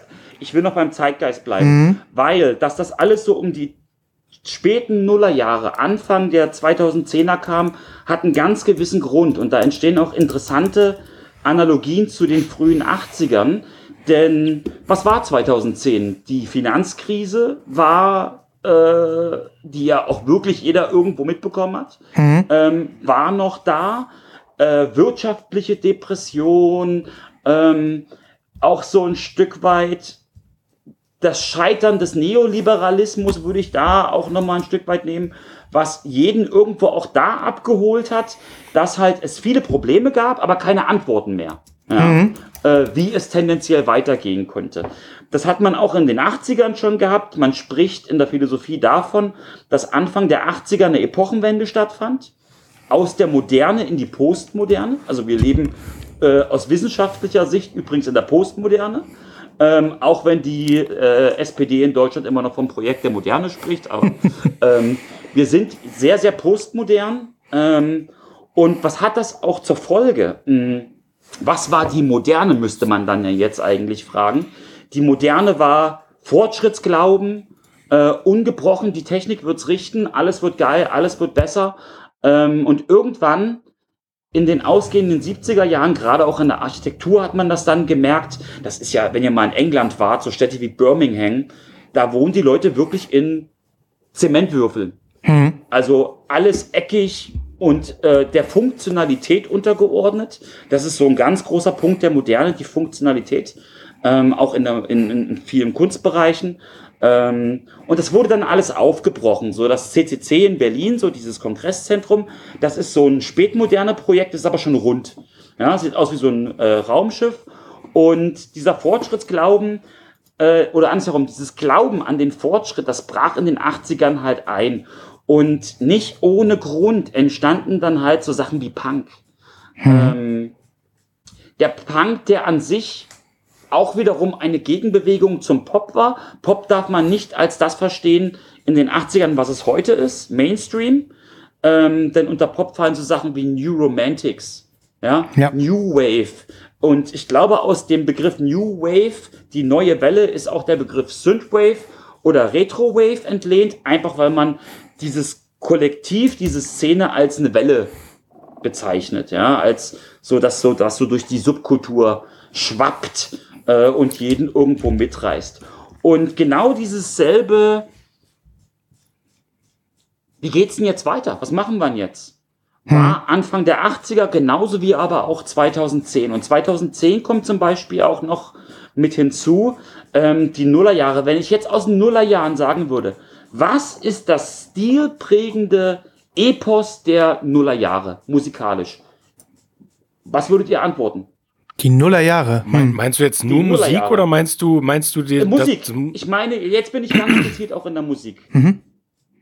Also mir fällt da persönlich nichts ein. Weil in den 80ern, das war Synthpop, das war elektronische Musik, die aufkam. In den 90ern ganz klar Sachen wie Nirvana, Grunge, New Metal und so weiter. Aber aus den Nullerjahren fällt mir nichts ein, wo ich sage, das hat die Welt verändert. Ich, ich, glaub, ich, ich, ich, glaube, New Metal war auch noch ein bisschen in den 2000ern, aber ich ja, würde das als allgemein, nicht, nicht allgemein als stilprägend und weltverändernd bezeichnen. Ich meine, äh, für mich ist das, da ist nicht viel von geblieben. Ne? Aber du hast recht, äh, vielleicht fällt dir noch was ein, Christoph. 2000er? Also die 2000er, das Einzige, was wirklich ähm, richtig neu war, war Dubstep von 2000 das bis 2009. Hm. Aber das, das, das war wirklich aber, neu. Ja. Aber auch aus dem Jungle natürlich entstanden hm. und so weiter. Aber ja. also diese Dubstep-Szene, die war schon viele, viele Jahre wirklich sehr aktiv und äh, wirklich eine ganz eigenständige Subkultur aus UK. Und da würde ich sagen, das ist das Einzige, Da muss was man mir- aber auch trennen. Aber du hast recht, ja. Mhm. Hm. Also, ich, also ich, bei Dubstep bin ich definitiv dabei. ja. Das ist aber wieder Subkultur. Hm. Äh, Das ist Subkultur, auf jeden Fall. Das ist nichts Na? für die breite Masse, natürlich nicht. Also nichts Mainstream-mäßiges, weil Nichts, Nirvana gar und so. Grunge und so. Ja, ja, da hast du gab es ja auch bei, bei Family Guy ähm, gab es da auch eine tolle Folge. Was ist so für die 90er-Stil prägend? The Letter äh, äh, äh, äh, äh, äh, in der Musik. Geil, ich habe mich weggeschmissen, als ich das gesehen habe. Äh, Nee, aber Dubstep finde ich auch ganz absolut. Das ist so eine der größten Dinge, die jetzt außerhalb des Radio Waves aus meiner Sicht passiert sind. Ähm, für die Zuhörer, die es nicht kennen, ähm, ich würde hier ein Stück weit am Amerika von UK trennen, weil Skrillex äh, ist kein Joker beispielsweise. Ähm, das stimmt. also dieser britische, noch sehr stark am Garage äh, angelehnte ähm, Dubstep. Es ist vielleicht von der Klangästhetik vergleichbar mit dem, was viele junge Leute heute als Trap kennen. Sehr basslastig, sehr schnellere Höhen, weil da ist tatsächlich, man spricht hier von Double Time. Also die, das, was im unteren Frequenzbereich passiert, ist halb so schnell wie das, was im oberen Frequenzbereich passiert. So würde ich es jetzt mal versuchen zu beschreiben. Es ist, es wobbelt einfach, würden die Leute sagen. Ja.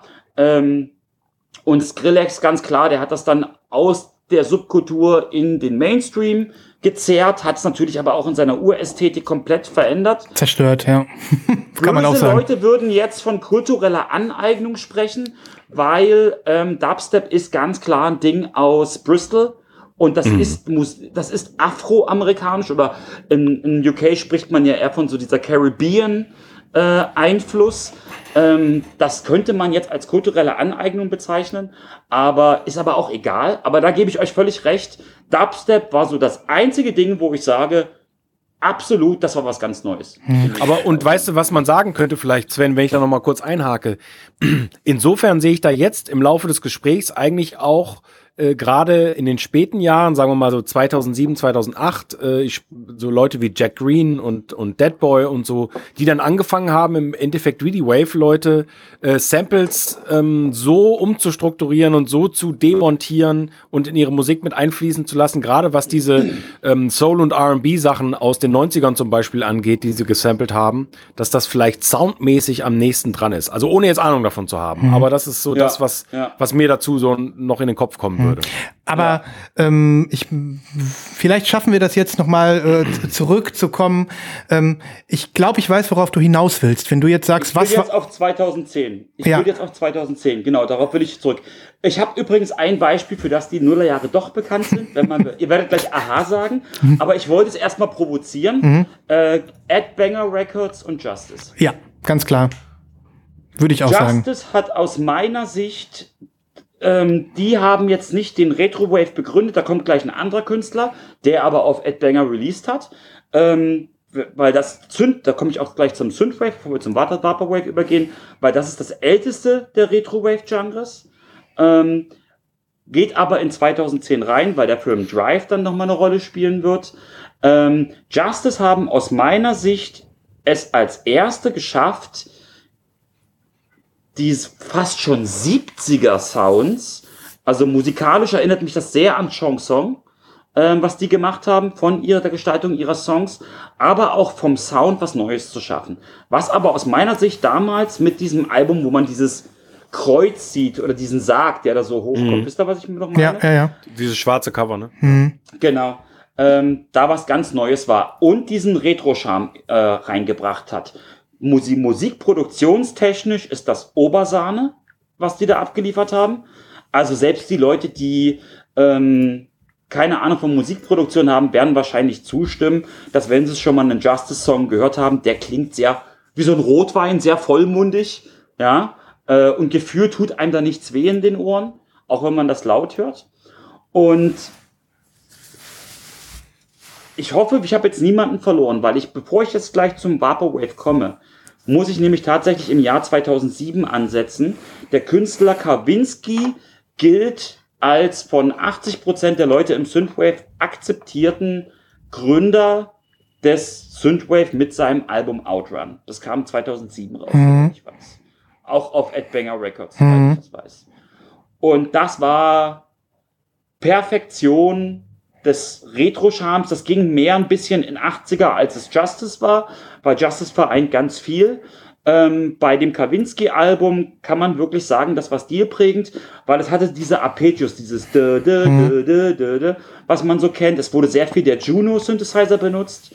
Das ist ähm, ein Synthesizer, der in den frühen 80ern von dem japanischen Hersteller Roland auf den Markt gebracht wurde. Ähm, ist ein digitaler Synthesizer, vorher war es alles analog. Und das hat so den Weg geebnet für diesen Retro-Charme. Da, da, da, sagst du jetzt aber, ja. da, dass äh, äh, die Kavinsky-Geschichte ist für dich der Beginn des Synthwave. Um da das ja. Untergenre mal zu fixieren, finde ich total spannend, habe ich mir nie Gedanken drüber gemacht, ähm, dass das natürlich äh, von den 80er Jahren äh, nur inspiriert ist, war mir selbstverständlich klar. Ich hätte aber nicht gedacht, dass es so spät losging mit der Synthwave-Bewegung. Spannend. Für mich schon so ein erster äh, Aha-Effekt. Naja, die haben erstmal alle dann große Augen gemacht, so, mhm. ähm, nachdem das Album rauskam. Und so die ersten Acts, die dann im Synthwave wirklich ähm, aus meiner Sicht tolle Musik abgeliefert haben. Es gab sicherlich auch den einen oder anderen, der sagte, das mache ich jetzt auch. Hm. Äh, war dann aber halt trotzdem Kacke. Ähm, waren zum Beispiel, waren dann wiederum die Franzosen, die hm. in Europa angefangen haben, ähm, außerhalb von Ed Banger und Kawinski da loszulegen. The Outrunners ähm, ist so ein ganz bekanntes, äh, die gehören zu einem äh, Kollektiv. Ähm, die haben auch, glaube ich, nur drei, vier, fünf Songs abgeliefert, aber die sind halt spitze. Hm. Und da gibt's halt auch von einem der Songs gibt es so ein wunderbares Meme. Da sieht man, äh, es heißt, das heißt Strutting into Infinity, also ähm, durch die, äh, ins Endlose schreiten. Und man sieht passend zum Beat, es ist jetzt völlig off, mhm. aber Captain Picard und William Riker, wie sie durch die Gänge laufen und halt zu diesem 120 hm, BPM geilen Song und es ist wirklich es Strutted into Infinity, es ist eins meiner Lieblingsmemes. Das habe ich schon mal gesehen, halt, glaube ich. Genau, das, das kennt wahrscheinlich äh, sehr viele Leute, die sich ein bisschen mit dieser Subkultur beschäftigen. Hm. Ja, und es, und es ist halt ähm, sehr stark geprägt von einer gewissen Ästhetik, die dann aber wieder ähm, in die 80er zurückgreift. Hm. Ja. Ähm, ich würde vielleicht zum Synthwave gleich nochmal kommen, weil ähm, es Sinn macht, diese Frustration, die ähm, um die Nullerjahre da war, am Vaporwave zu erklären.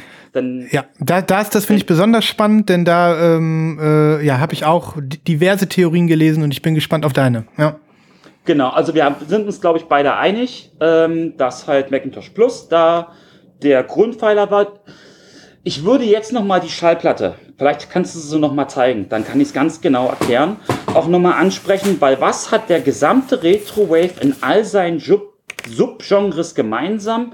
Es geht um Ästhetik und um eine ganz besondere Ästhetik. Im Vaporwave nimmt man den englischen Begriff Aesthetics, da ist jeder Be Buchstabe groß geschrieben und ein Leerzeichen dazwischen. Man spricht es Aesthetics mhm. aus, ja.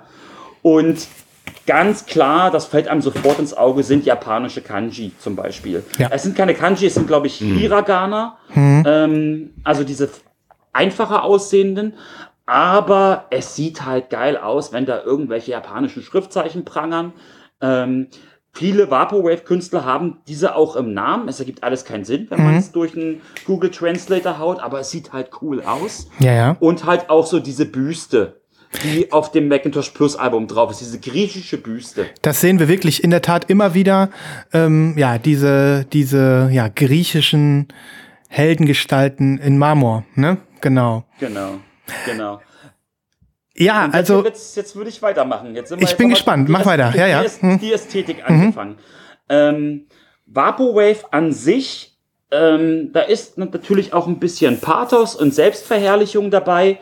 Ähm, es mag auch sein, dass es so angefangen hat, aber die Uraussage der Vaporwave-Szene ist Konsumkritik, mhm. ähm, Frustration, ähm, so diese allgemeine Perspektivlosigkeit der Jugend auch ein Stück weit mhm. ähm, und natürlich wir Clowns, weil es toll ist und wir ehren den Schöpfer dadurch. Auch ein Stück weit, und das ist, das ist eher so mein Eindruck, auch die junge Generation war so ein bisschen angenervt, dass es im Radio irgendwie gefühlt, wie es auch heute immer noch ist, jeder Song gleich klingt. Ja? Alles weichgespült, ähm, irgendwie nur noch darauf ausgerichtet, dass es verkaufbar ist. Ähm, und ja, und auch so ein Stück weit auch dieses, ähm, da sind wir jetzt wieder in der Philosophie, dieser Dekonstruktivismus, ähm, von dem man da spricht. Ähm, Daniel Liebeskind in seiner Architektur ist zum Beispiel ein großer Vertreter davon, ähm, dass man einfach sagt, man nimmt Dinge einfach auseinander. Es gibt keine Entitäten mehr, das ist auch ganz wichtig. Ähm, jeder wird zur eigen, zu seiner eigenen Identität, hat leider heutzutage das Problem, dass sich jeder diskriminiert fühlt ähm, und sich es zuschreibt, diskriminiert zu fühlen. Aber dieser Dekonstruktivismus, ähm, diese Entfremdung, Entartung, nee, Entartung ist ein falscher Begriff, den nehme ich jetzt raus. Hm. Ja, ja. Ähm, aber Ver Entfremdung, Verfremd Verfremdung ist, glaube ich, der richtige Begriff. Ähm, und das Nutzen von neuen Technologien ähm, in der Musikproduktion sind da auch sehr stilprägend. Äh, ich bin mir ziemlich sicher, dass die junge Dame für ihr Album ähm, die Software Ableton Live genutzt hat, weil man damit ganz einfach diesen Effekt, wenn man eine 45er Schallplatte auf 33 abspielt, jeder ist ein Vaporwave-Künstler, wenn er nämlich eine Schallplatte auflegt, die eigentlich 45 ist und die mit 33 abspielt, das genommen hat, das zerhackt hat, neu arrangiert hat und fertig ist. Ja, ich gebe da noch mal dazu, also ich finde, das trifft es hundertprozentig, was du gesagt hast. Ähm, äh, äh, die Kombination aus Musik und der von dir beschriebenen Ästhetik und damit auch eine Dekonstruktion, also sozusagen ein, ein, ein Neuaufstellen von Dingen aus der Vergangenheit ähm, und daran auch geklammert, diese Perspektivlosigkeit, die du beschrieben hast, ähm, in, in, in, bei den jungen Leuten vielleicht, ähm, ist eine, eine Rückbesinnung auf etwas, was es einmal gab, dies ist jedoch reine Fiktion. Denn so wie das beschrieben wird im Vaporwave, ist es nie in Wirklichkeit gewesen. Und deswegen Richtig. wird Richtig. Vaporwave auch, ich habe das mal noch mal rausgesucht, beschrieben als Nostalgia for a past you've never known. Das heißt, ähm, es ist mhm. tatsächlich ähm, die Sehnsucht nach etwas Vergangenem, was es aber eigentlich nicht gegeben hat. Und ähm, da würde ich jetzt ansetzen. Das genau. ist ein, für mich der spannende Punkt am Vaporwave und darin liegt auch die Kapitalismuskritik, weil genau, genau. diese Symbole, wir haben auf dem Macintosh Plus Album zum Beispiel oh, eben Symbole, das genau. World Trade Center gesehen, ne? Ähm, mhm. ähm, großartig thematisiert werden. Also wenn man diesen Hintergrund für sich nicht so hat, dann denkt man, das wird vielleicht einfach nur gefeiert. Aber nein, es ist äh, ein, ein melancholischer Rückblick äh, äh, aus einer auf Perspektive eine Zukunft, genau. auf eine Zukunft und gleichzeitig eine Rückbesinnung auf etwas, was man selber nicht erlebt hat. Genau. Und zwar ich, in der Form, ja, nicht, mh, genau. genau. Das selber nicht erlebt haben, ähm, das ist jetzt sehr multilevel. Mhm. Ähm, du hast es perfekt zusammengefasst. Ähm, der, das Stichwort hierfür ist Retrofuturismus. Ähm, und zwar es selber nicht erlebt zu haben, wie sich Leute damals, sei es in den 80ern und 90ern, Zukunft vorgestellt haben, mhm. die es dann eben nicht gab. Das ist der Begriff Retrofuturismus. Steampunk ist ein sehr schönes Beispiel für Retrofuturismus. Mhm. mhm. Ähm, es gibt auch Sandalpunk, das finde ich sehr witzig. Das ist dann halt nicht Steam, sondern altes Rom, aber mit fliegendem Pantheon und so. Ähm, ziemlich cool der, der Kernbegriff ist hier wirklich Retrofuturismus. Ähm, ein Dozent von mir hat immer so schön gesagt, Zukunft sah schon mal besser aus. Ähm, und zwar ist das genau diese. Das ist auch sehr gut. ja, ja, ja, ja. Ähm, das ist genau dieses, dieses Übernehmen von, wie sich Leute damals aus ihrem Zeitpunkt, das ist auch ganz wichtig ähm, in der modernen Philosophie, man muss den Zeitpunkt verstehen, ähm, wie sich damals Leute aus ihrer Sicht die Zukunft vorgestellt haben. Ja, ähm, bestes Beispiel, ähm, Cyberpunk in den 80er Jahren seinen Ursprung, dass das, das Schöpfungsgrundwerk für Cyberpunk, worauf dann Ghost in the Shell aufbaute, worauf dann The Matrix aufbaute, ist von William Gibson der Roman Neuromancer. Mhm. Ähm, das sind alles Konzepte oder auch die ganzen Sachen von ähm, Philip K. Dick, ähm, das war zwar, muss man vorsichtig genießen, weil das war versteckte Gesellschaftskritik in Science Fiction. Blade Runner, Minority hm. Report. Und das sind alles Zukunftsvorstellungen, die in ihrer Zeit heute wieder irgendwie einen besonderen Charme haben und eine Doppelnostalgie, weil erstens diese Zukunft ist nicht eingetreten, das wissen wir mittlerweile. Äh, Blade Runner hatte übrigens jetzt neulich, ähm, ich glaube vor einem Jahr oder vor zwei Jahren, Der Film spielt nämlich in 2022 mhm. oder 23. Und so, wie sie sich das vorgestellt haben, ist nie eingetreten. Und das schafft natürlich Doppelnostalgie, ne? Absolut. Ähm, und, und, und ich finde das nochmal spannend, dass du das an der Stelle erwähnst. Das unterscheidet zumindest aus meiner Sicht Retrofuturismus und Vaporwave. Das eine ist ähm, der, der Rückblick in eine Vergangenheit, die es nie gegeben hat. Und Retrofuturismus ist der Rückblick auf eine Vergangenheit, die so nicht eingetreten ist.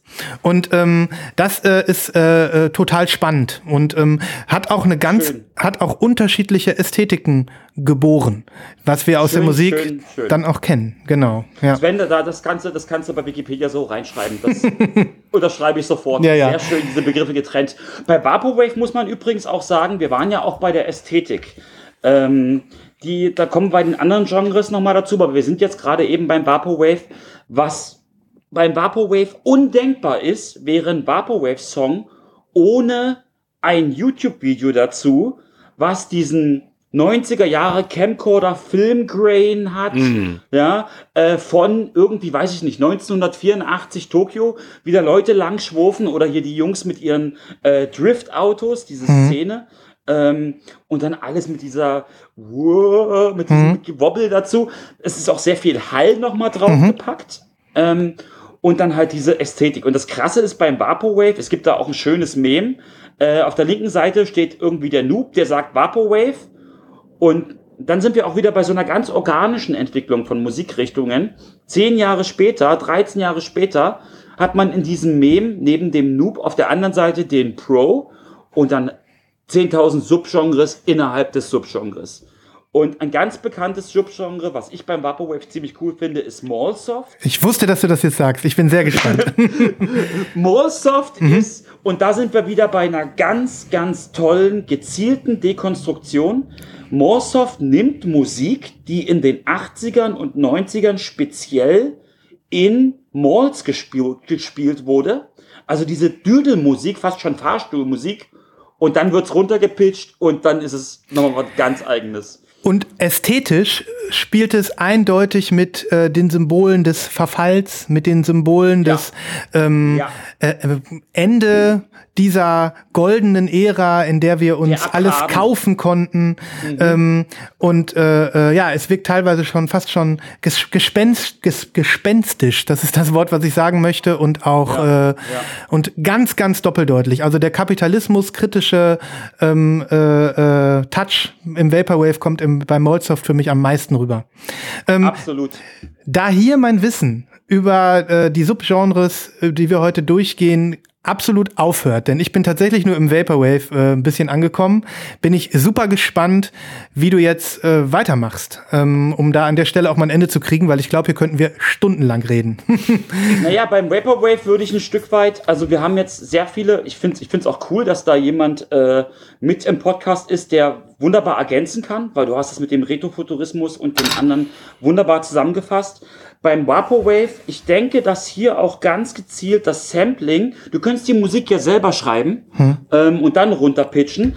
Ganz wichtig ist übrigens, man kann nicht jeden Song einfach langsamer abspielen und es klingt geil, sondern das funktioniert nur mit, na, ich will jetzt nicht zu sehr in die Technik einsteigen, man muss da lange suchen, um die passenden Songs zu finden, die runtergepitcht wirklich cool klingen. Auch dieses Sampling an sich ist hier auch eine Form von Kritik, aus meiner Sicht. Mhm. Ja, denn man, da, man muss auch wissen, es gab richtig Stunk für das Macintosh Plus Album, denn die ist vor Gericht gelandet. Diana Ross wurde da gesampelt und deren Plattenfirma hat geklagt, hat auch, mhm. Recht, hat auch Recht bekommen. Ähm, und das, das, das erinnert mich sofort auch wieder an die Moses Pelam Geschichte, die wir in Deutschland haben, wo Kraftwerk ähm, geklagt hat und auch bis in die oberste Instanz Recht bekommen hat. Man muss hier dazu sagen, der Unterschied zwischen Moses Pelam äh, oder Moses P ähm, und Macintosh Plus ist, bei Macintosh Plus sind es Minuten plus, die gesampelt wurden. Bei Kraftwerk reden wir von weniger als fünf Sekunden. Mhm. Ja, und trotzdem wurde hier dem Urheber Recht gegeben. Und es hat dann eben auch genau diese Poststrukturalismus, ähm, das ist diese moderne Philosophierichtung, die halt sagt, Dekonstruktion ähm, und etwas Neues schaffen. Und die Frage, kann man es als etwas Neues bezeichnen?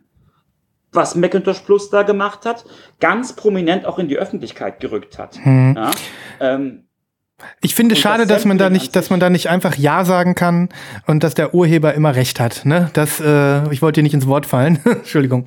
Ja. Ja, das ist aber das Kernproblem an der ganzen Sache. Ähm, und bei Macintosh Plus würde ich sogar so weit gehen, dass die deutsche Begründung bei ihr eigentlich nicht greifen würde.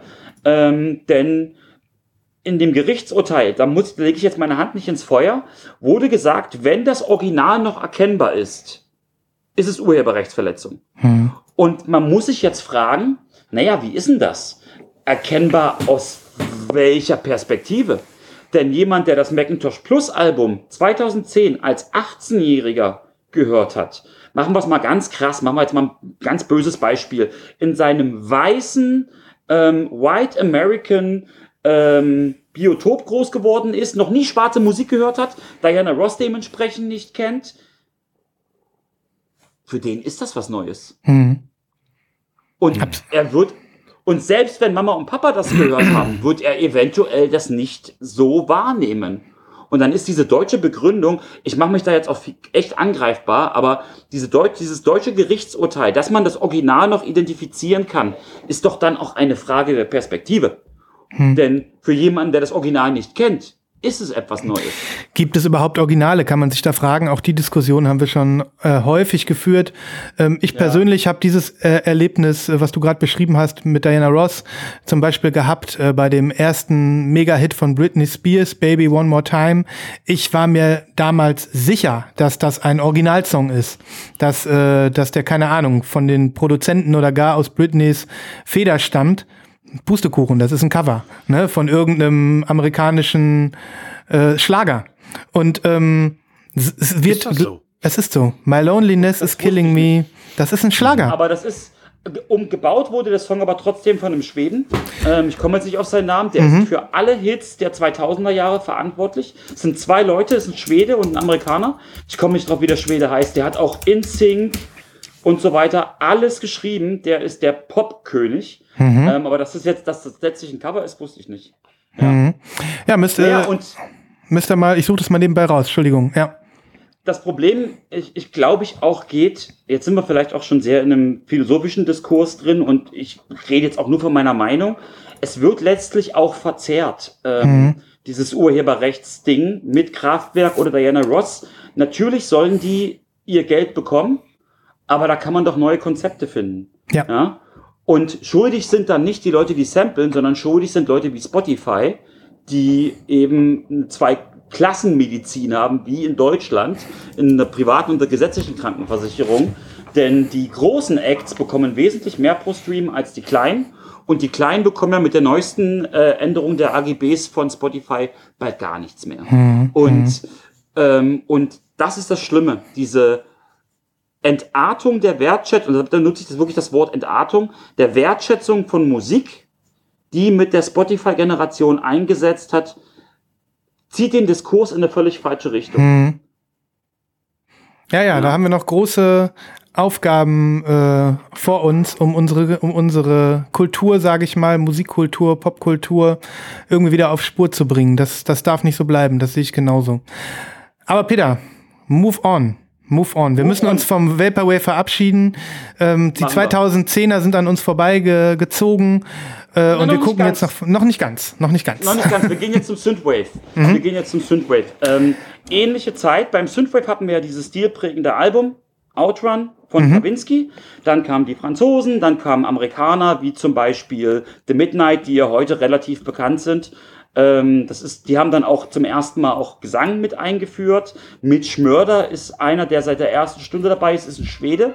Ähm, oder eben auch Phaserland. Ähm, Habe ich gerade zufällig Der gehört. hört das nach der ersten Sekunde. Ich wollte nur den, ich, ich wollte nur den Song zurücksetzen. Ja, das war Hot Stunner von Phaserland. Ja, Ähm, ja. Und, und da sind wir, und, und, auch, und jetzt, ich, ich, ich überspringe mal ein paar Dinge, ähm, Ja.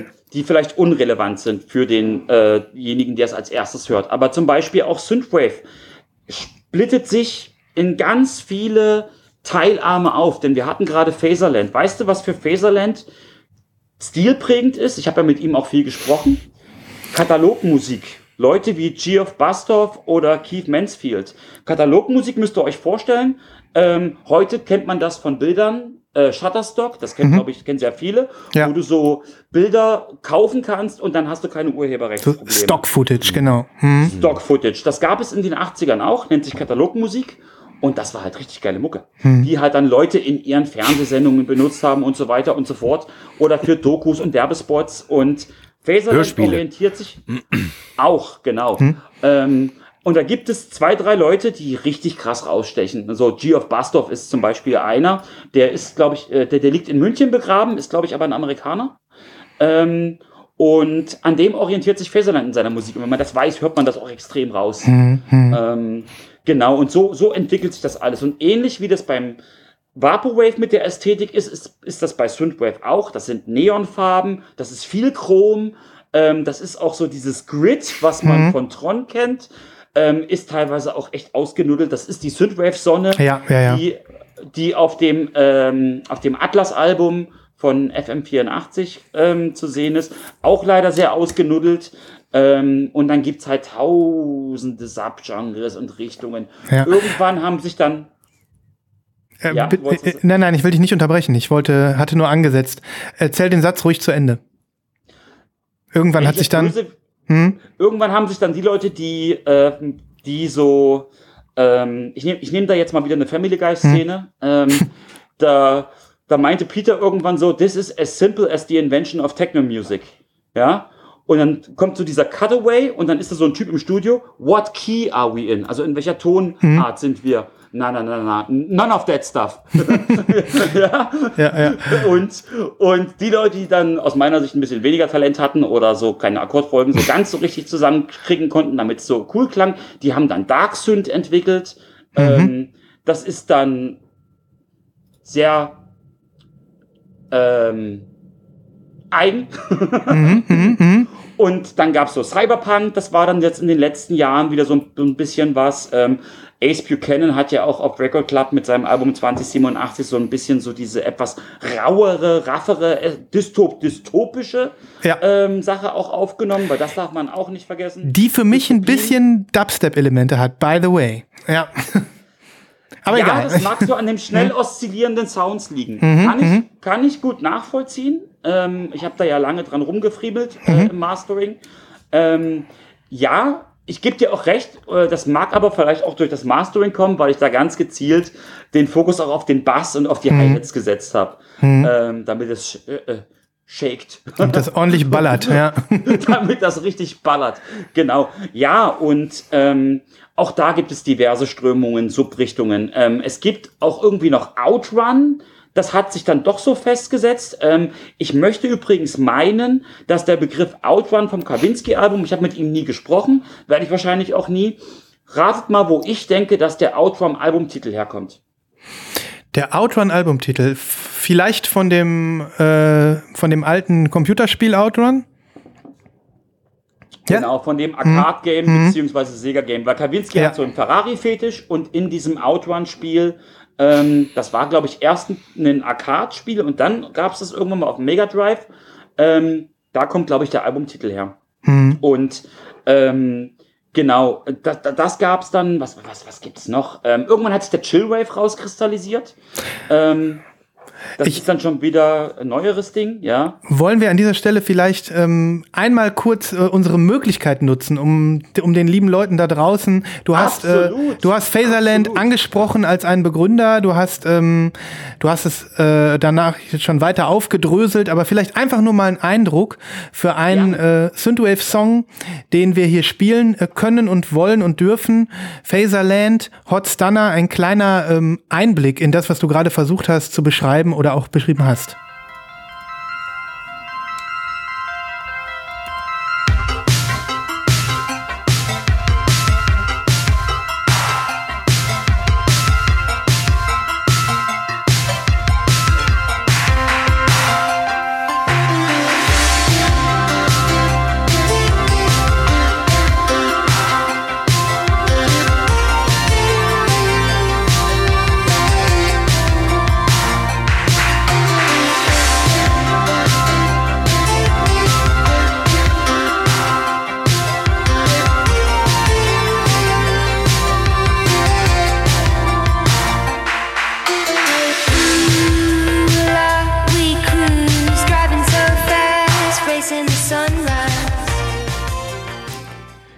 Fade hier mal so ein bisschen aus. Phaserland ist jetzt vielleicht nicht gerade das Paradebeispiel, weil seine Musik sehr sauber ist. Ähm, und was mir aber sehr gefällt, es funkelt und sparkelt und glitzert alles. Synthwave ist eher dafür bekannt für eher rauere Töne, weil da einfach viel mit Sägezahn ähm, Wellen von digitalen Oszillatoren gearbeitet wird, wie zum Beispiel so einem Juno Synthesizer oder einem Jupiter. Ähm, ihr kennt das alles, was ich mit Raum meine. Ihr kennt wahrscheinlich alle von ähm, bam, bam, bam, bam, bam, bam, dieses Van Halen. Van Halen, ja. Das ist der Oberheim-Synthesizer. Ähm, das Ding konnte man damals in den 80ern als Standheizung benutzen. Das wurde so heiß. Äh, das ist Wahnsinn. Ist kein Witz. Ist echt kein Witz. Die Dinger sind dann auch überhitzt, sind kaputt gegangen und so weiter und so fort. Ähm, wahnsinnig teuer in der Reparatur heutzutage, wenn du so ein Teil hast. Und ist alles sehr schroff und auch alles sehr, wie soll ich sagen, es kratzt halt wunderschön im Klang, führt das Frequenzspektrum halt auch sehr aus, klingt deswegen sehr dicht. Phaserland ist da ein bisschen cleaner, aber das greift eben auch von dieser Katalogmusik her auf. Genau. Spannend. Das mit der Katalogmusik, das werde ich noch mal weiterverfolgen. Das ist ein super krasser Effekt jetzt für mich gewesen, der mir noch mal äh, eine ganze Menge mehr Bock macht, mich da noch so ein bisschen reinzugraben. Richtig cool. Ja, also wer das gerne machen möchte, der sollte G of Bastov, also ähm, G-E-O-F-F und dann Bastov mit V googeln. Ähm, der wird dann auch schnell auch durch die Cover ähm, auf das, ich nenne es jetzt mal Label, ähm, was diese Katalogmusik vertrieben hat, stoßen. Ich komme jetzt nicht drauf, wie die heißen. Irgendwas aus England, aus London. Ähm, da gibt's ganz tolle Sachen. Keith Mansfield ist da noch ein Beispiel. Ähm, ja, und das ist eine, das ist auch vor, vor allem auch von der Klangästhetik sehr zauberhaft, weil das, wie soll ich denn sagen, das ist keine aggressive, aber auch keine Larifari-Musik. Das sind ganz tolle Kompositionen an sich. Ich würde jetzt noch mal die Chance nutzen und äh, äh, euch dieses Album zeigen. Also du kennst es natürlich in und auswendig, äh, Peter, aber äh, Christoph sieht es. Ihr seht es in den Kapitelmarken. Das Phaserland Album, das ist heißt auch Phaserland, ne? Das ist äh, hat keinen Albumnamen. Ähm, ja, bei dir gerade im Repress, Repress, äh, Peter, richtig? Neu Nee, gemacht. tatsächlich ist das, nee, tatsächlich ist das ähm, also fast. Ähm, es ist eine Vorbestellung von damals, die wir komplett überarbeitet haben. Ah, okay. Ähm, schaut euch mal diese Pressung an. Das ist hier Geil. Das ist geil, ne? Das ist, äh, ja, ha- half äh, orange translucent, half black. Obwohl das Schwarze überwiegt, erinnert mich an die Vinyl Me Please äh, The Score-Pressung von den Fujis. Wenn ich das jetzt Richtig. sage, das wisst ihr wahrscheinlich dann alle, wie das hier ungefähr aussieht. Richtig Ja. schön. Für die, für, für die Fans, äh, die Vinyl-Liebhaber, die sich das vorstellen wollen, es gibt ja die Half in Half, wo eine Seite grün, eine Seite blau ist und das halt in der Mitte mit einem Strich getrennt. Bei ähm, der Phaserland-Sache ist das ähnlich, aber nur irregulär, könnte man sagen. Und es ist halt ein bisschen wilder. Ja. Ja? Freunde, ähm, ich pack natürlich auch ein, zwei Songs von dem Album noch auf die Playlist, sodass ihr euch da noch mal weiter mit beschäftigen könnt. Wenn ihr jetzt Bock gekriegt habt auf den glossy, glimmer, wonderful Stuff von Phaserland. Ich muss nämlich wirklich auch sagen, äh, der Typ hat's mir richtig angetan. Sehr, sehr schön. Ja, Okay. also es ist auch menschlich, menschlich top. So, es gibt, es gibt, es ist, ich, ich mag Künstler sehr und da lege ich auch bei Record Club drauf, die äh, mit beiden Beinen noch auf dem Boden stehen ähm, und nicht irgendwie Nase hoch, ja, dass es schon reinregnet. ähm, das, das finde ich halt, das finde ich halt ziemlich cool. Und der ist halt auch sehr talentiert. Also er spielt halt auch ähm, selbst E-Gitarre, mit der er da auch sehr dezent äh, drüber schrammelt, sage ich mal. Und ja, also typischer Detroit-Sound könnte man fast schon sagen. Weil Cool. Da nämlich her. Sehr, sehr cool. Ähm, du bist äh, gerade dann zuletzt in ein paar Subgenres abgetaucht und könntest wahrscheinlich noch in 100 weitere abtauchen. Ähm, aber hättest du Lust mit uns, äh, ja, ich sag mal, Richtung nächstes Beispiel jetzt zu gehen, was du dir rausgesucht hast? Hier für uns als. Wegmarke, genau. Selbstverständlich, wir könnten da ja stundenlang weiterreden. Habt ihr noch irgendwie Fragen, Christoph vielleicht, die jetzt zum Thema Synthwave, was du immer schon mal wissen wolltest, noch offen sind? Ähm, nein, äh, nein, da, da bin ich ganz ehrlich. Ich äh, höre gespannt zu und sauge das alles auf, aber meine Fragen halten sich tatsächlich ein bisschen in Grenzen. Ich bin äh, nach wie vor total fasziniert, nachdem ja eigentlich Sven mein, mein Wave-Gott ist ähm, äh, und er mich schon auf viele Sachen gebracht hat, die ich gerne höre. Ich aber das immer für ein ähm, oder mehrere Genres für mich ähm, festgestellt habe, ich, ich kann da nicht auch noch eintauchen. Ich finde das größtenteils richtig, richtig gut. Ja, ähm, also auch das eben was gelaufen ist, Phaserland ähm, äh, und, und weiß der Geier, die ganzen anderen Sachen, die ich schon gehört habe. Ähm, vorhin habe ich es erwähnt, dieses äh, VHS Tokyo hat mir super gut gefallen und so. Ich bin da total drin.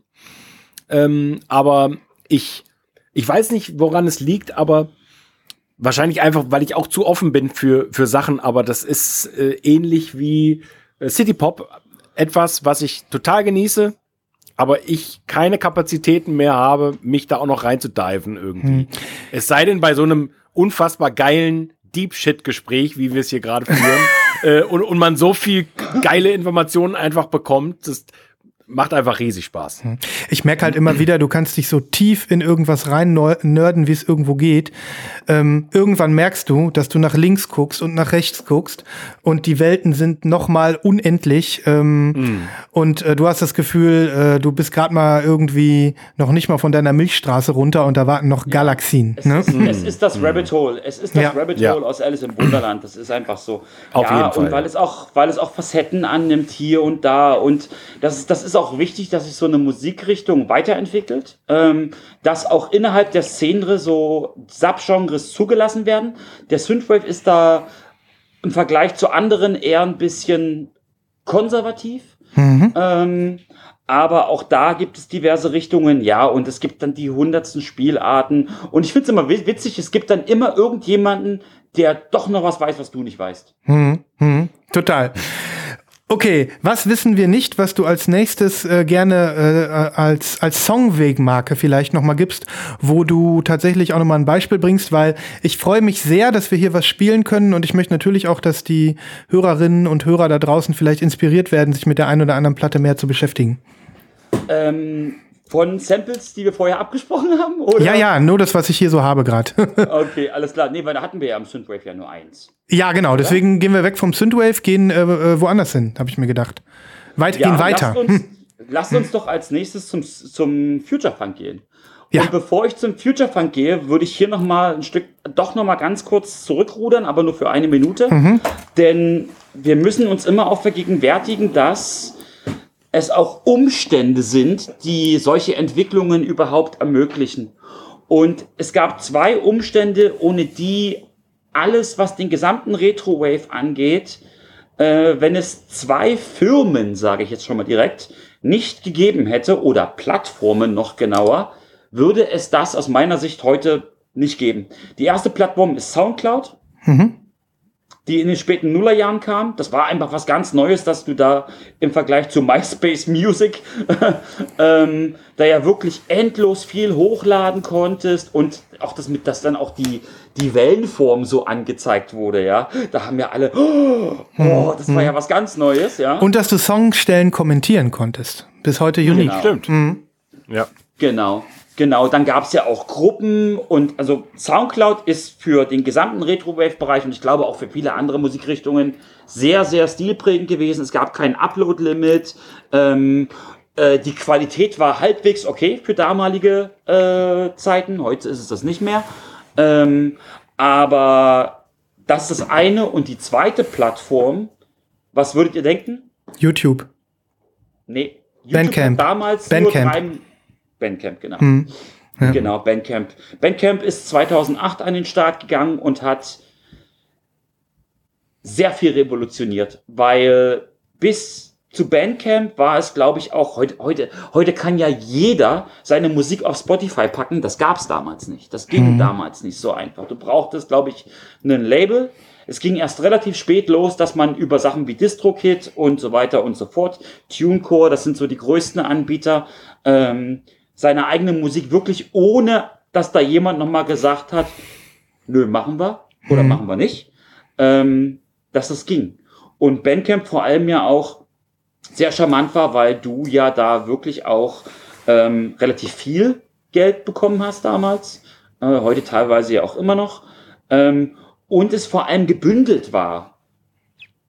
Ja, ähm, das erste Genre, was bei Future Funk gibt es ja bis heute nicht bei Bandcamp, das hat auch gute Gründe.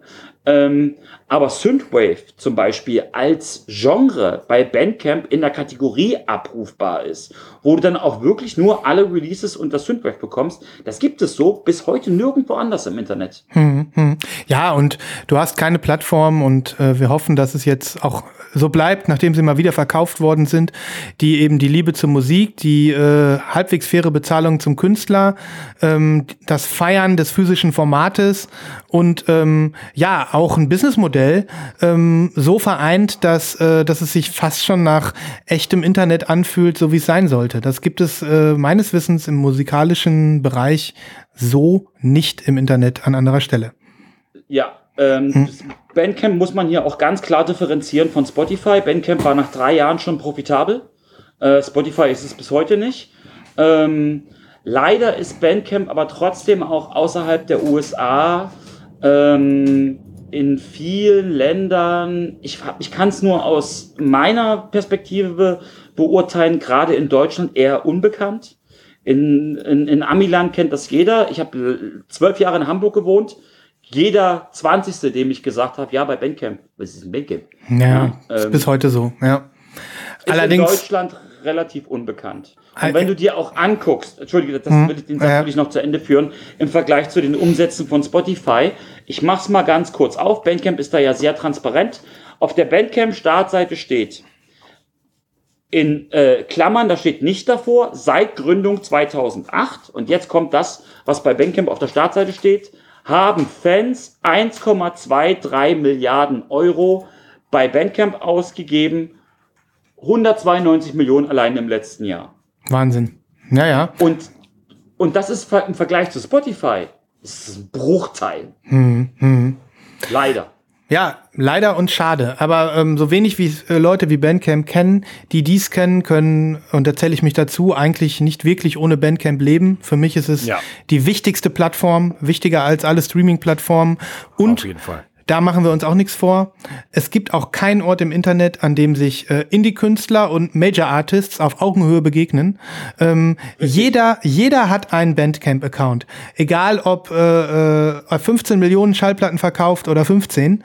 Und ähm, das ist wirklich äh, aus meiner Sicht ähm, einzigartig. Es ist wirklich ja, ein fantastisch. Absolut. Und ja. vor allem, sie werden, also ich weiß jetzt nicht, ob irgendein Major-Künstler nicht vielleicht doch einen eigenen Bandcamp-Prozentsatz hat, das glaube ich mhm. aber nicht. Mhm. Ähm, denn du, und wenn, wenn, wenn meine äh, Feenwelt und mein Ponyhof tatsächlich so wahr ist, dann bekommt ein DJ Shadow ein M83, das sind so Leute, die ich auch privat sehr, sehr wertschätze, ähm, genauso viel wie ein Peter Zimmermann. Und das mhm. ist halt Bandcamp Unique. Das ja. ist Bandcamp Unique. Und ja, also wir können nur hoffen, dass dieses Kleinod im Internet jetzt nicht äh, äh bald ähm, in sich zusammenbricht. Ähm, ihr habt es mitbekommen, es ist wieder verkauft worden, äh, die Bandcamp-Plattform, diesmal an einen Rechteinhaber, einen großen, ähm, und der auch noch nicht für den äh, Endkunden irgendwie äh, äh, seine Dienste bereitstellt, sondern eben Samples für Werbung und so weiter verkauft. Und naja, hoffen ja. wir das Beste, dass uns das noch lange da erhalten ich, bleibt. Da will ich auch noch mal ein, zwei Sätze hm? zu loswerden, weil das ist wichtig zu wissen. Ähm, jetzt bei Bandcamp Geld auszugeben ist wichtiger denn je. Ähm, die Firma, die ähm, Bandcamp gekauft hat, hat mich 2015 über den Tisch gezogen, ähm, indem sie einen Song, den ich damals äh, für eben Katalog ähm, da hochgeladen hatte, mein Song Indigo Island ist das, ähm, der wurde an, ich glaube, HBO verkauft für eine Fernsehsendung von dem. Ich habe heute keinen einzigen Cent gesehen mhm. ähm, davon und das wurde auch dann irgendwie unter den Tisch fallen gelassen. Aber ist egal. Mhm. Ähm, was traurig ist, ist die Geschichte der letzten zwei Jahre, weil als Epic, Epic, der Epic-Konzern, der ja mhm. zu ähm, Tencent gehört, was ja ein chinesischer Konzern ist, aber nehmen wir erstmal nur den Epic-Konzern, kennen alle, jeder hat schon mal was von Unreal Tournament gehört, für die, die Älteren unter uns, oder mhm. kennen Fortnite und Fortnite, den Epic ja. Store.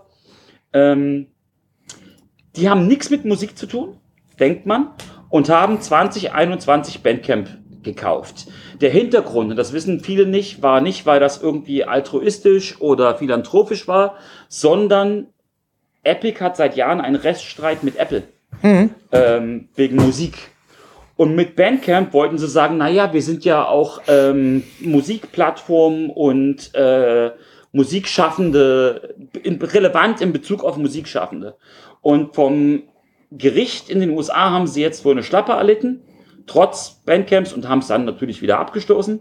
Und die Firma, die das jetzt gekauft hat, und das ist sehr schade, ähm, hat nur 50 Prozent der Belegschaft einen neuen Arbeitsvertrag angeboten. Hm, also das heißt immer, es wurden 50 Prozent entlassen, das stimmt nicht. Es wurden einfach nur 50 Prozent übernommen. Hm. Äh, kommt am Ende aufs Gleiche raus. Ähm, was sehr, sehr schade ist, weil das Ding ist profitabel. Warum man dann so vorgeht, verstehe ich nicht. Ähm, ich glaube, das werden auch im schlimmsten Fall die Leute sein, die diese schönen Artikel schreiben, die halt ähm, diese ganzen tollen Rezensionen machen, so auf der Startseite. Ähm, das ist sehr schade. Und ähm, ich hoffe, dass Bandcamp das in Zukunft nicht weiter negativ belasten wird, wenn es um die Künstler geht, weil das, was ich erwarte, sind steigende Prozentsätze, hm. die sie sich grapschen. Hm. Aktuell sind es für, also ich zahle bei Bandcamp 10%, Standard sind 15%, ähm, bis 5000 Euro Jahresumsatz. Jetzt wisst ihr alle, dass ich mehr als 5000 Euro Jahresumsatz habe. Ähm, und ich denke, das wird auf 20 bis 25 Prozent hochgehen, hm. ähm, weil die Leute, die da mit Geld verdienen wollen, nicht mehr die sind, die diese Firma gegründet haben. Hm. Der Gründer hat übrigens erfolgreich bei Yahoo gearbeitet vorher. Hm. Naja. Ja, Leute, das sind äh, alles äh, äh, ganz, ganz große Diskussionen, in die wir hier immer wieder reinfallen. Ich versuche es immer wieder, ähm, dass wir auch so ein bisschen ähm, ja, bei der Sache bleiben. Ähm, und wir tatsächlich jetzt ähm, die äh, die Zeit ähm, nutzen, um tatsächlich noch mal ins nächste Genre ähm, von dir äh, zu gehen. Ähm, Peter, was darf ich denn jetzt spielen? Du musst dich jetzt äh, zusammenreißen. Wir brauchen dich jetzt als ähm, als du musst Zeit dich jetzt zusammenreißen. Ja, ja als als ähm, als Zeitarchivar, als äh, Geschichtenerzähler im Retrowave. Ähm, Na, wo machst du den nächsten großen Topf auf? Ich würde jetzt in den Bereich ähm, Future Funk gehen mhm. und da hätte ich vielleicht ein bisschen in meiner Vorbereitung Asche auf mein Haupt mhm. vielleicht einen City Pop, City Pop Song raussuchen sollen. Okay. Weil wir werden nämlich gleich von City Pop reden. Mhm. Und es wäre echt sinnvoll gewesen, dass wir wenigstens mal so einen Welthit wie Plastic Love spielen. Das wäre gut gewesen, aber ich weiß nicht, ob wir den dürfen hier wir ja nicht. dürfen wir ja nicht. Ja, aber ja, genau. ähm, aber Plastic Love von Maria Takeuchi ist ein Song, über den wir hier schon oft gesprochen haben im Podcast und den wir auch schon häufig auf unseren Playlisten hatten. Gehen wir einfach mal davon aus, dass äh, die Menschen die das vielleicht kennen. vielleicht kennen. Und ähm, er wird natürlich jetzt auch hier in den Show Notes verlinkt. Wer also jetzt die, das, das gerne hören will, der darf einmal swipen in den Show Notes und sich den Song dann auf YouTube geben. Ja, ansonsten einfach bei YouTube einfach nur Plastic Love. Ich glaube, da kommt mhm. schon der Originaltitel auf. Genau. Und auch der, über diesen Song könnte man eine ganze Sendung machen. ja, äh, ja, wurde übrigens vom, ich glaube, es war Rolling Stone zum besten Popsong aller Zeiten gekürt. Und da sind wir genau in dem Punkt, warum Future Punk entstanden ist. Ähm, das ist kein Zufall. Äh, Future Funk, das ist jetzt das nächste, die nächste Retro-Wave-Spielart, auf die wir ja eingehen wollen. Es sei denn, ihr habt noch Fragen. Mm, nee, lass uns mal weitermachen, sonst, äh, sonst verirren wir uns. okay, ähm, Future Funk. Ähm, ich würde erstmal damit anfangen, was Future Funk als Grundlage hat. Es ist ähnlich wie Vaporwave. Es ist in seiner Urform auch so um die 2010, 2012 äh, entstanden und samplet genauso wie Vaporwave 80er Jahre Musik, aber ganz gezielt die Popmusik des Japan der 80er Jahre. Hm. Und das hat zwei Hintergründe. Zum einen ähm, sind die Leute, die, glaube ich, im Future Funk angefangen haben, als so die ersten ähm, Wegbereiter, selbst, wie heißen sie, äh, heute heißen sie Weeps, ähm, oder halt Anime-Japan-Nerds mhm. gewesen und haben sich irgendwann gefragt, Mensch, die Mucke von den Animes, die ist ja so geil. Mhm. Ja. Ähm, und haben das dann gegoogelt und genauso wie ich haben die dann irgendwann mal festgestellt bei YouTube, ach, das sind gar nicht Songs, die speziell für diese Animes geschrieben wurden in vielen Fällen, sondern das waren einfach damalige Chartkracher, die mhm. dann für die Animes übernommen wurden. Ja, ich meine, wenn wir so Klassiker nehmen wie City Hunter, ähm, das wurde schon alles dafür geschrieben oder auch Bubblegum Crisis. Aber ich habe hab die ganze Zeit überlegt, ob mir irgendein Anime einfällt, wo man einen typischen Popsong hat, wie als wenn jetzt Plastic Love aus irgendeinem Anime wäre. Weißt du, hm, hm, hm. Aber ja, da ja, klar. keiner ein. Da fiel mir keiner ein.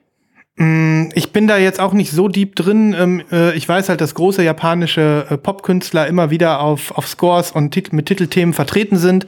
Aber ob die jetzt für den Anime entstanden sind oder nicht, das weiß ich an der Stelle dann nicht so genau. Aber ich weiß, äh, wir wissen, wovon du sprichst. Ähm, gut, auf jeden Fall entstand da etwas Neues. Da wurde wieder mal Musik rekontextualisiert, ähm, verändert und ja, neu arrangiert. Und daraus ist dann ein neues Genre entstanden, Future genau, Funk. Das hat auch, das hat auch den Hintergrund, dass ähm, City Pop, also diese japanische, ich würde jetzt nicht sagen japanischer Synthpop, ähm, weil da auch sehr viel ähm, Rock- und Jazz-Elemente drin sind. Mhm. Grundsätzlich würdest du mir wahrscheinlich zustimmen, dass das sehr jazzig ist, aber mhm. halt mit mhm. Synthesizern. Mhm. Ähm, und man muss sich vergegenwärtigen, dass das damals Spitzentechnologie war, was da in Japan genutzt wurde. Sowohl die Synthesizer, die in Japan ganz neu auf den Markt kamen, waren zuerst in City-Pop-Songs zu finden, als auch die gesamte Produktionstechnik und musikalisch ist das so die oberste Schublade. Es gibt Leute, die sagen, City Pop ist die beste Popmusik aller Zeiten, weil das einfach musikalisch vom Anspruch und der trotzdem mitschwingenden Leichtigkeit. Es ist einfach genießbar. Du musst nicht irgendwie dich in einen total komplexen 7 Achtzehntel Beat reinhören, ja, mhm. sondern es geht leicht, es geht leicht runter. Äh, du kannst sofort mitschwofen ähm, und es ist an sich ein eigenes Genre, was auch sehr fortschrittlich war, zumindest für Japan damals, weil der Begriff City Pop bezieht sich tatsächlich auf Tokio ähm, weil er behandelt sehr viel das Leben von Jungfrauen, gerade bei den weiblichen Sängerinnen. Es geht sehr viel um das Leben in der Stadt im Vergleich zu früher, weil Japan in seiner damaligen Bubble Economy, das war ein Sprung, den die hingelegt haben. Ähm, aus einem völlig zerstörten Land mit ähm, in den 60ern so ein bisschen, wie soll ich denn sagen, dritte Weltproduktion. Die haben, die haben halt Transistorradios gebaut und dann wurden plötzlich aus diesen Unternehmen, so Weltkonzerne wie Sony, ähm, Panasonic und Co. Panasonic hatte früher einen anderen Namen, ich komme jetzt nicht mehr drauf, ähm, die unter anderem auch für so Sachen wie die CD verantwortlich sind, in Zusammenarbeit mit Philips. Ähm, und es ein wahnsinniger Technologiesprung war, die Gesellschaft plötzlich vor sich komplett verändert hat, auch Frauen eine ganz andere Rolle in der Gesellschaft plötzlich hatten als früher und darüber wurde Musik gemacht.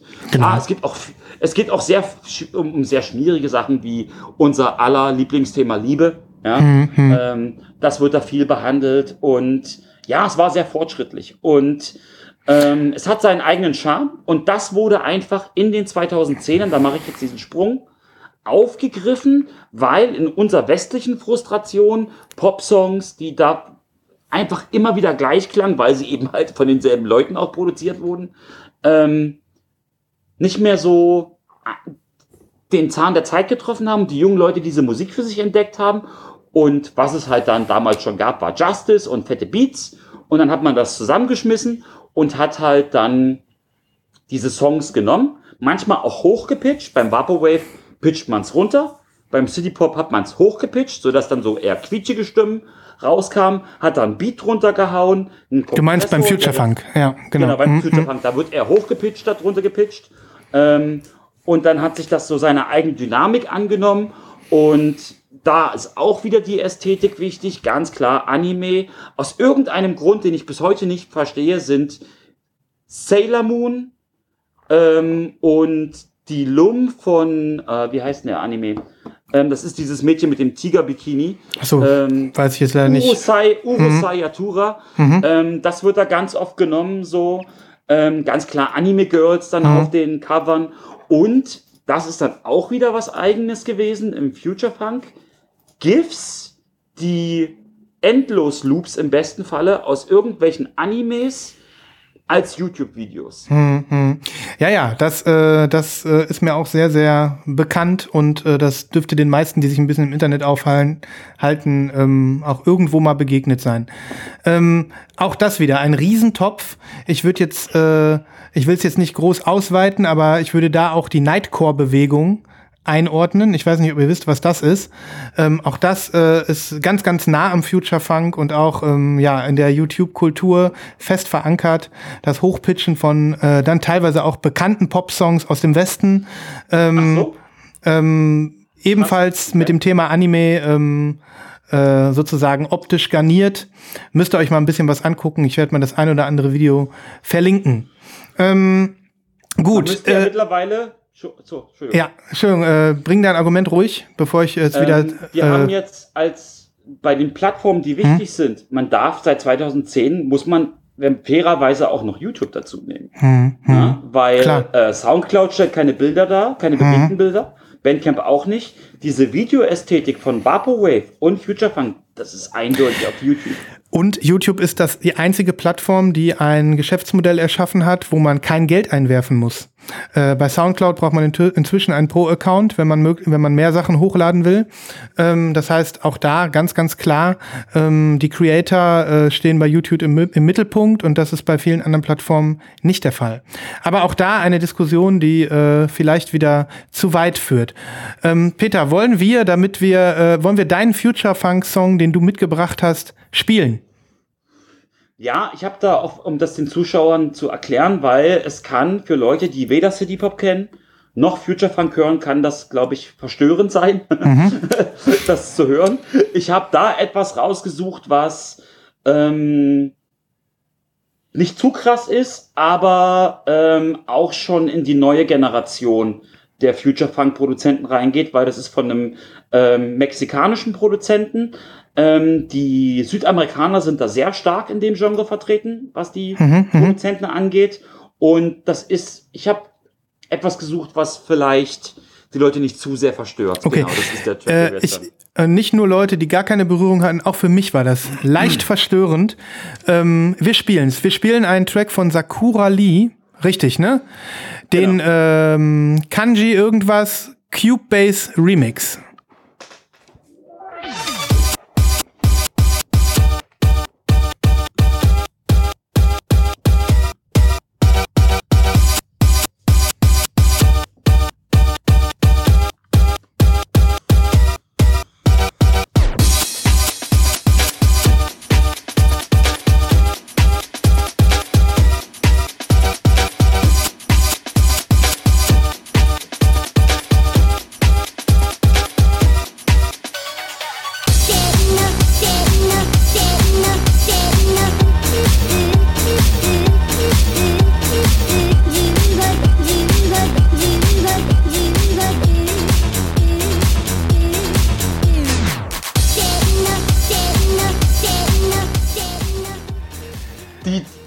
Zuschauer sehen es nicht, aber das dreckige Grinsen in euren Gesichtern. Mega.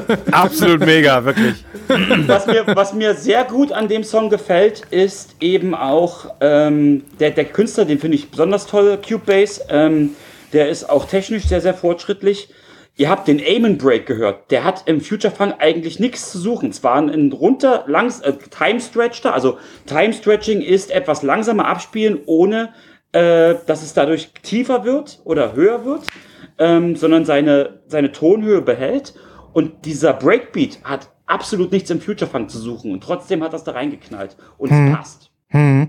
Ja, total spannend und äh, definitiv ähm, ganz, ganz speziell, so dass äh, äh, diejenigen, die das jetzt irgendwie verstörend fanden oder gerade besonders krass, sehr wahrscheinlich jetzt gleich irgendwie auf Bandcamp gehen, auf Record Club gehen und äh, sich das Album äh, nochmal streamen oder so. Genau, Ja, Star super. Virgin heißt das Album. Star Virgin heißt das Album auch hier nochmal zu sehen. Ähm, du hast äh, vorhin auch von dieser Pressung gesprochen. Ich zeig die nochmal hier. Ähm, einfach nur, weil sie's auch, sich das hier sehr lohnt, dieses Ah, anzuschauen. du hast die Starburst-Variante, ja. Die Wow, das Leute ist zum Beispiel auch ein Be. Begriff. Das, das kennen wir ja im Vinyl-Podcast. Äh, Starburst ist ja tatsächlich was, was ab und zu mal auftaucht als Pressung. Sieht Mhm. absolut genial aus. So ein, so ein krasses äh, Rot, was sich von der Mitte aus nach außen so ins Schwarz oder dunkelbraun, ich kann es gar nicht so erkennen, es ist eher Ja, schwarz. es ist so oder? eine Art dunkelbraun irgendwie, ja. Ja, ja. Mhm. Dass sich das so, so ausfadet irgendwie, ne? Also total geil. Ja, absolut Ja, absolut. geil. Beide 3D-Effekt. Seiten super geil. Hm. Ja. Total. Ähm, wir, wir heizen mal ein bisschen weiter, weil wir ein bisschen auf die Zeit gucken und ähm, wir tatsächlich, ja, zumindest noch zu VHS Tokyo kommen müssen, weil der Christoph das so toll fand, dass ähm, du vielleicht, ich weiß nicht, ist das ein großer Sprung zum Chill Chillwave oder? Ähm Ähm, ja, also wir sind jetzt, wir müssen bei, bei ähm, ich will ganz kurz noch bei Future Funk, ähm, auch im Rahmen der Zeitbetrachtung, ähm, noch zwei Sachen ergänzen. Ganz klar, Anime-Ästhetik, auch auf den Albencovern, das hatten wir nicht besprochen. Ähm, Kanjis, Hikagana, Üb Hiragana, überall, alles japanisch, alles irgendwie flippig, Neon, Bam, Sailor Moon. Ähm, und Chillwave ist jetzt eine Sache, die hat sich erst, ich möchte nicht lügen, ich weiß jetzt leider nicht, wann ähm, das Album des stilprägenden Künstlers, den ich jetzt dafür bezeichnen würde, der heißt Home, ähm, da rauskam. Und das ist ein krasser Schnitt jetzt. Also es ähnelt eher dem Synthwave als, ähm, oder es kommt aus dem Synthwave. Ähm, da gibt es auch ein schönes Musikvideo, wo man diesen Hund sieht für seinen bekanntesten Song, der da aus so einem Auto rausguckt und alles ist wieder 90er Jahre. Und Chillwave muss man sich vorstellen, es ist natürlich langsamer. Äh, der Begriff ist da auch Programm.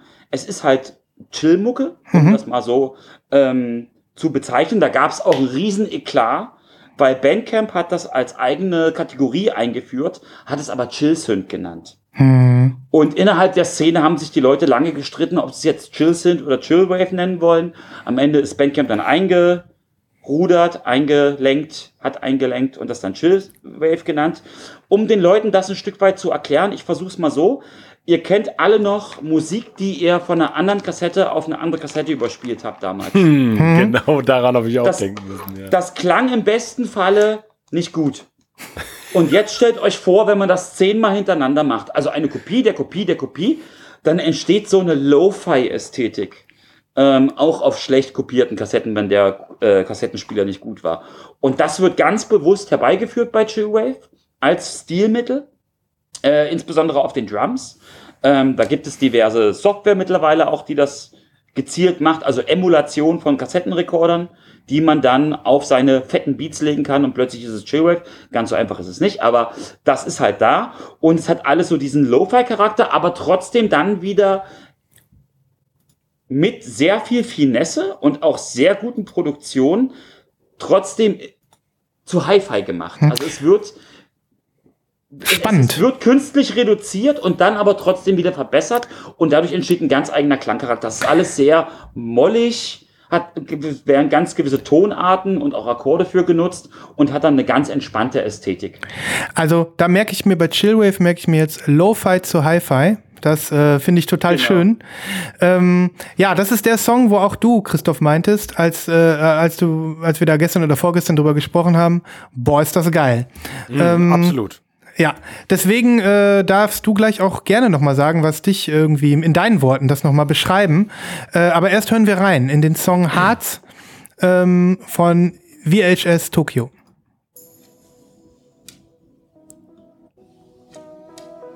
Ich spule mal ein bisschen, Freunde. Äh,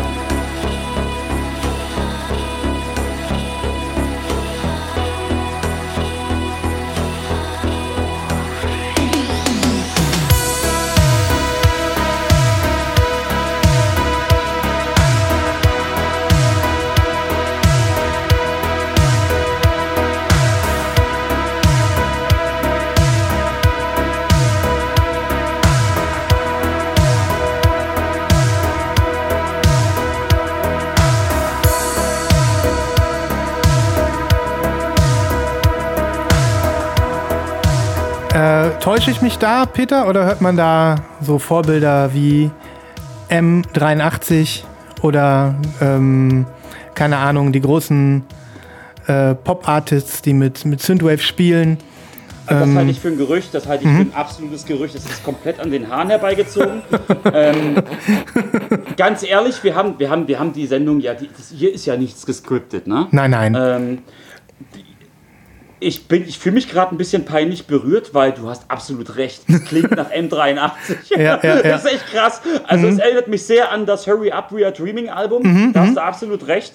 Ähm, streng genommen ist es kein Chillwave, es ist eher so ein Crossover zwischen Synthwave und Chillwave.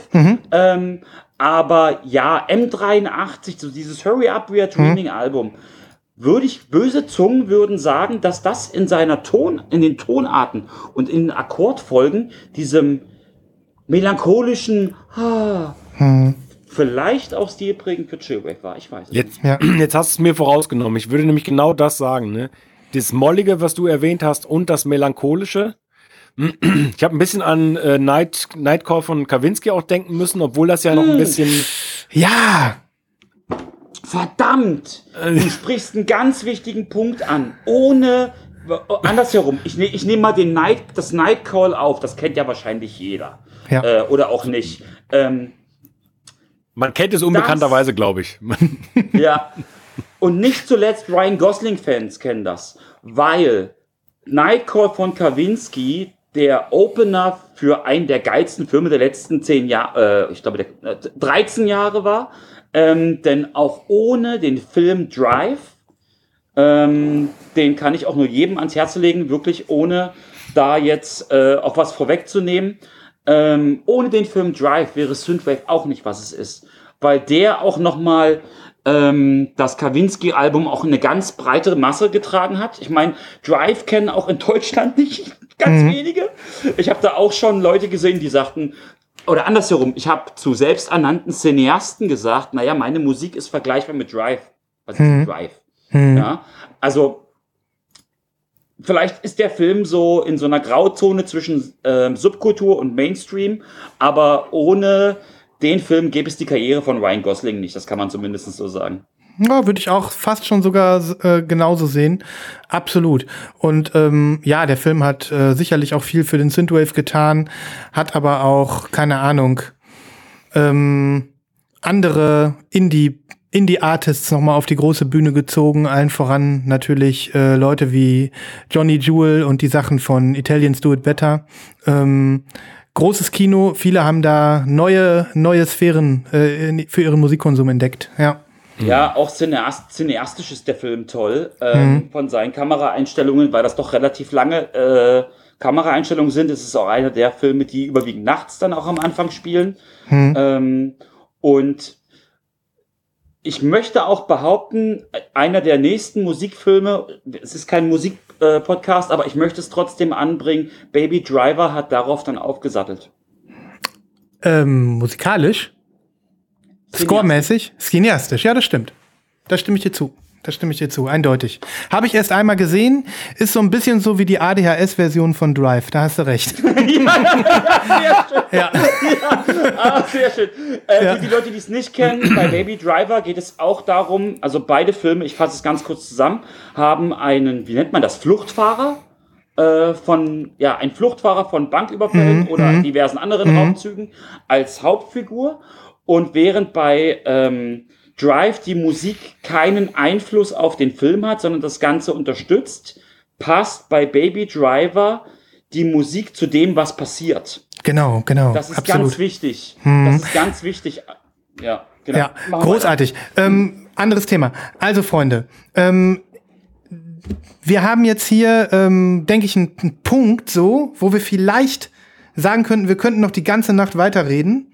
Vielleicht können wir aber auch tatsächlich zum Ende kommen. Ich sehe es nämlich so, dass wir ähm, ja jetzt gerade irgendwo auf dem Punkt sind. Wir haben Chillwave jetzt durchgemacht. Wir haben ähm, im Prinzip alle Genres, die du erzählt hattest, angesprochen. Und ähm, vielleicht ist das der Moment, wo wir tatsächlich jetzt sagen, wir machen, machen einen Cut. Ähm, und sind einfach erstmal mit dieser ganzen Ladung Informationen. Also ich bin erstmal dankbar und, und richtig entspannt und weiß gleich gar nicht, was ich zuerst auflegen soll. ja, oder was ich nachgucken muss. Und was hab ich versucht, nachgucken so ein bisschen muss. was zu notieren. Ja, ja, ich habe dich immer gesehen. Und äh, ein, ein Bild wollte ich gerade noch beschreiben, während VHS Tokyo lief. Ähm, Peter hat irgendwas gekramt und äh, weil er natürlich äh, äh, noch äh, natürlich noch bewegt ist von dieser Musik, aber Christoph und ich waren nur so am Waven gerade. Das war richtig schön. Ähm, Nee, ich äh, lass es, lass es uns tatsächlich an dieser Stelle mal, weil, äh, weil, weil die Zeit drückt. Ich habe es gerade, ähm, die, die, die Pflicht ruft und sowas. Ne? Ich habe das Batman-Zeichen schon erleuchten sehen vorhin. Ähm, wir müssen irgendwann zum Ende kommen und an dieser Stelle, glaube ich, äh, ist ein ganz guter Zeitpunkt, bevor wir uns noch weiter äh, verlieren. Ich könnte mit euch noch den ganzen Abend über Popkultur sprechen und über, ähm, über, über Untergenres und Obergenres. Ja, ich bin. Auf jeden äh, Fall, auf jeden Fall das- kann man zusammen. Ja, Peter, sag du erst mal. Ja, Nee, was du ruhig zusammen, weil ich wollte was, was anderes sagen. ja, ja. Nein, also ich wollte in, insofern mal zusammenfassen, als dass ich unser heutiges Gespräch, beziehungsweise Peter, es war ja fast kein Gespräch, sondern ähm, die, die, äh, die wirklich fantastische äh, Vorlesung, um es mal philosophisch in die, in die Uni zu bringen, ähm, so viel deeper noch fand als das letzte und, und so viel detailreicher und ich habe persönlich jetzt so viel Neues auch mitnehmen können, äh, bin ich auch komplett geflasht, muss ich sagen. Ja, also wir haben da ja wirklich echt ähm, nur an der Oberfläche gekratzt. Zum Beispiel, ich kenne ich kenn jemanden nicht persönlich, aber der hat seine Doktorarbeit über die Musik von Prodigy geschrieben. Ähm, und ich war sprachlos, wie viel Tiefe Musik einfach hat, ja, ähm, egal welches Genre. Ähm, und, und da sind wir wieder bei diesem Rabbit Hole und da haben wir gerade mal an der Oberfläche gekratzt. Also äh, man könnte, wenn man es richtig machen wollen würde, ähm, glaube ich, zu jedem einzelnen Genre eine 5-Stunden-Folge aufnehmen. Das stimmt. Absolut. Und- Also, Aber, ich finde es insofern interessant, als dass wir ja, ähm, dass wir, äh, wie wir es vorhin oftmals gesagt haben, absolut Subkultur besprechen ähm, und selbst Leute, die damit augenscheinlich vielleicht erstmal nichts anfangen können, trotzdem so viel da wahrscheinlich haben rausziehen können. Äh, hoffentlich. das Also ist ja im Endeffekt überladen. Ne? Das Nein, dann, da, aber das ist ja im Endeffekt auch das, was dann am schönsten ist, weil man Leute erreicht, die sich sonst mit dem Thema nicht auseinandergesetzt hätten. Total, total. Und ich glaube auch, dass wir tatsächlich, obwohl es nur die Spitze des Eisberges war, ähm, einen ganz guten Ritt gemacht haben. Und, ähm, und ich darf auch schon sagen, Leute, wir dürfen uns Nerds nennen. Das dürfen wir. Ja, auf jeden Fall. Ich habe noch, ich hab noch einen Schmankerl, das musst du, sch- schneid's raus, wenn es nicht gewollt ist. Aber wir, wir, wir, wir, wir könnten ja noch ein kleines Special machen, ähm, um den Leuten auch den Einstieg in die Sachen zu versüßen. Ähm, ein Lost in Vinyl, Vinyl Special bei Record Club für die Zuhörer.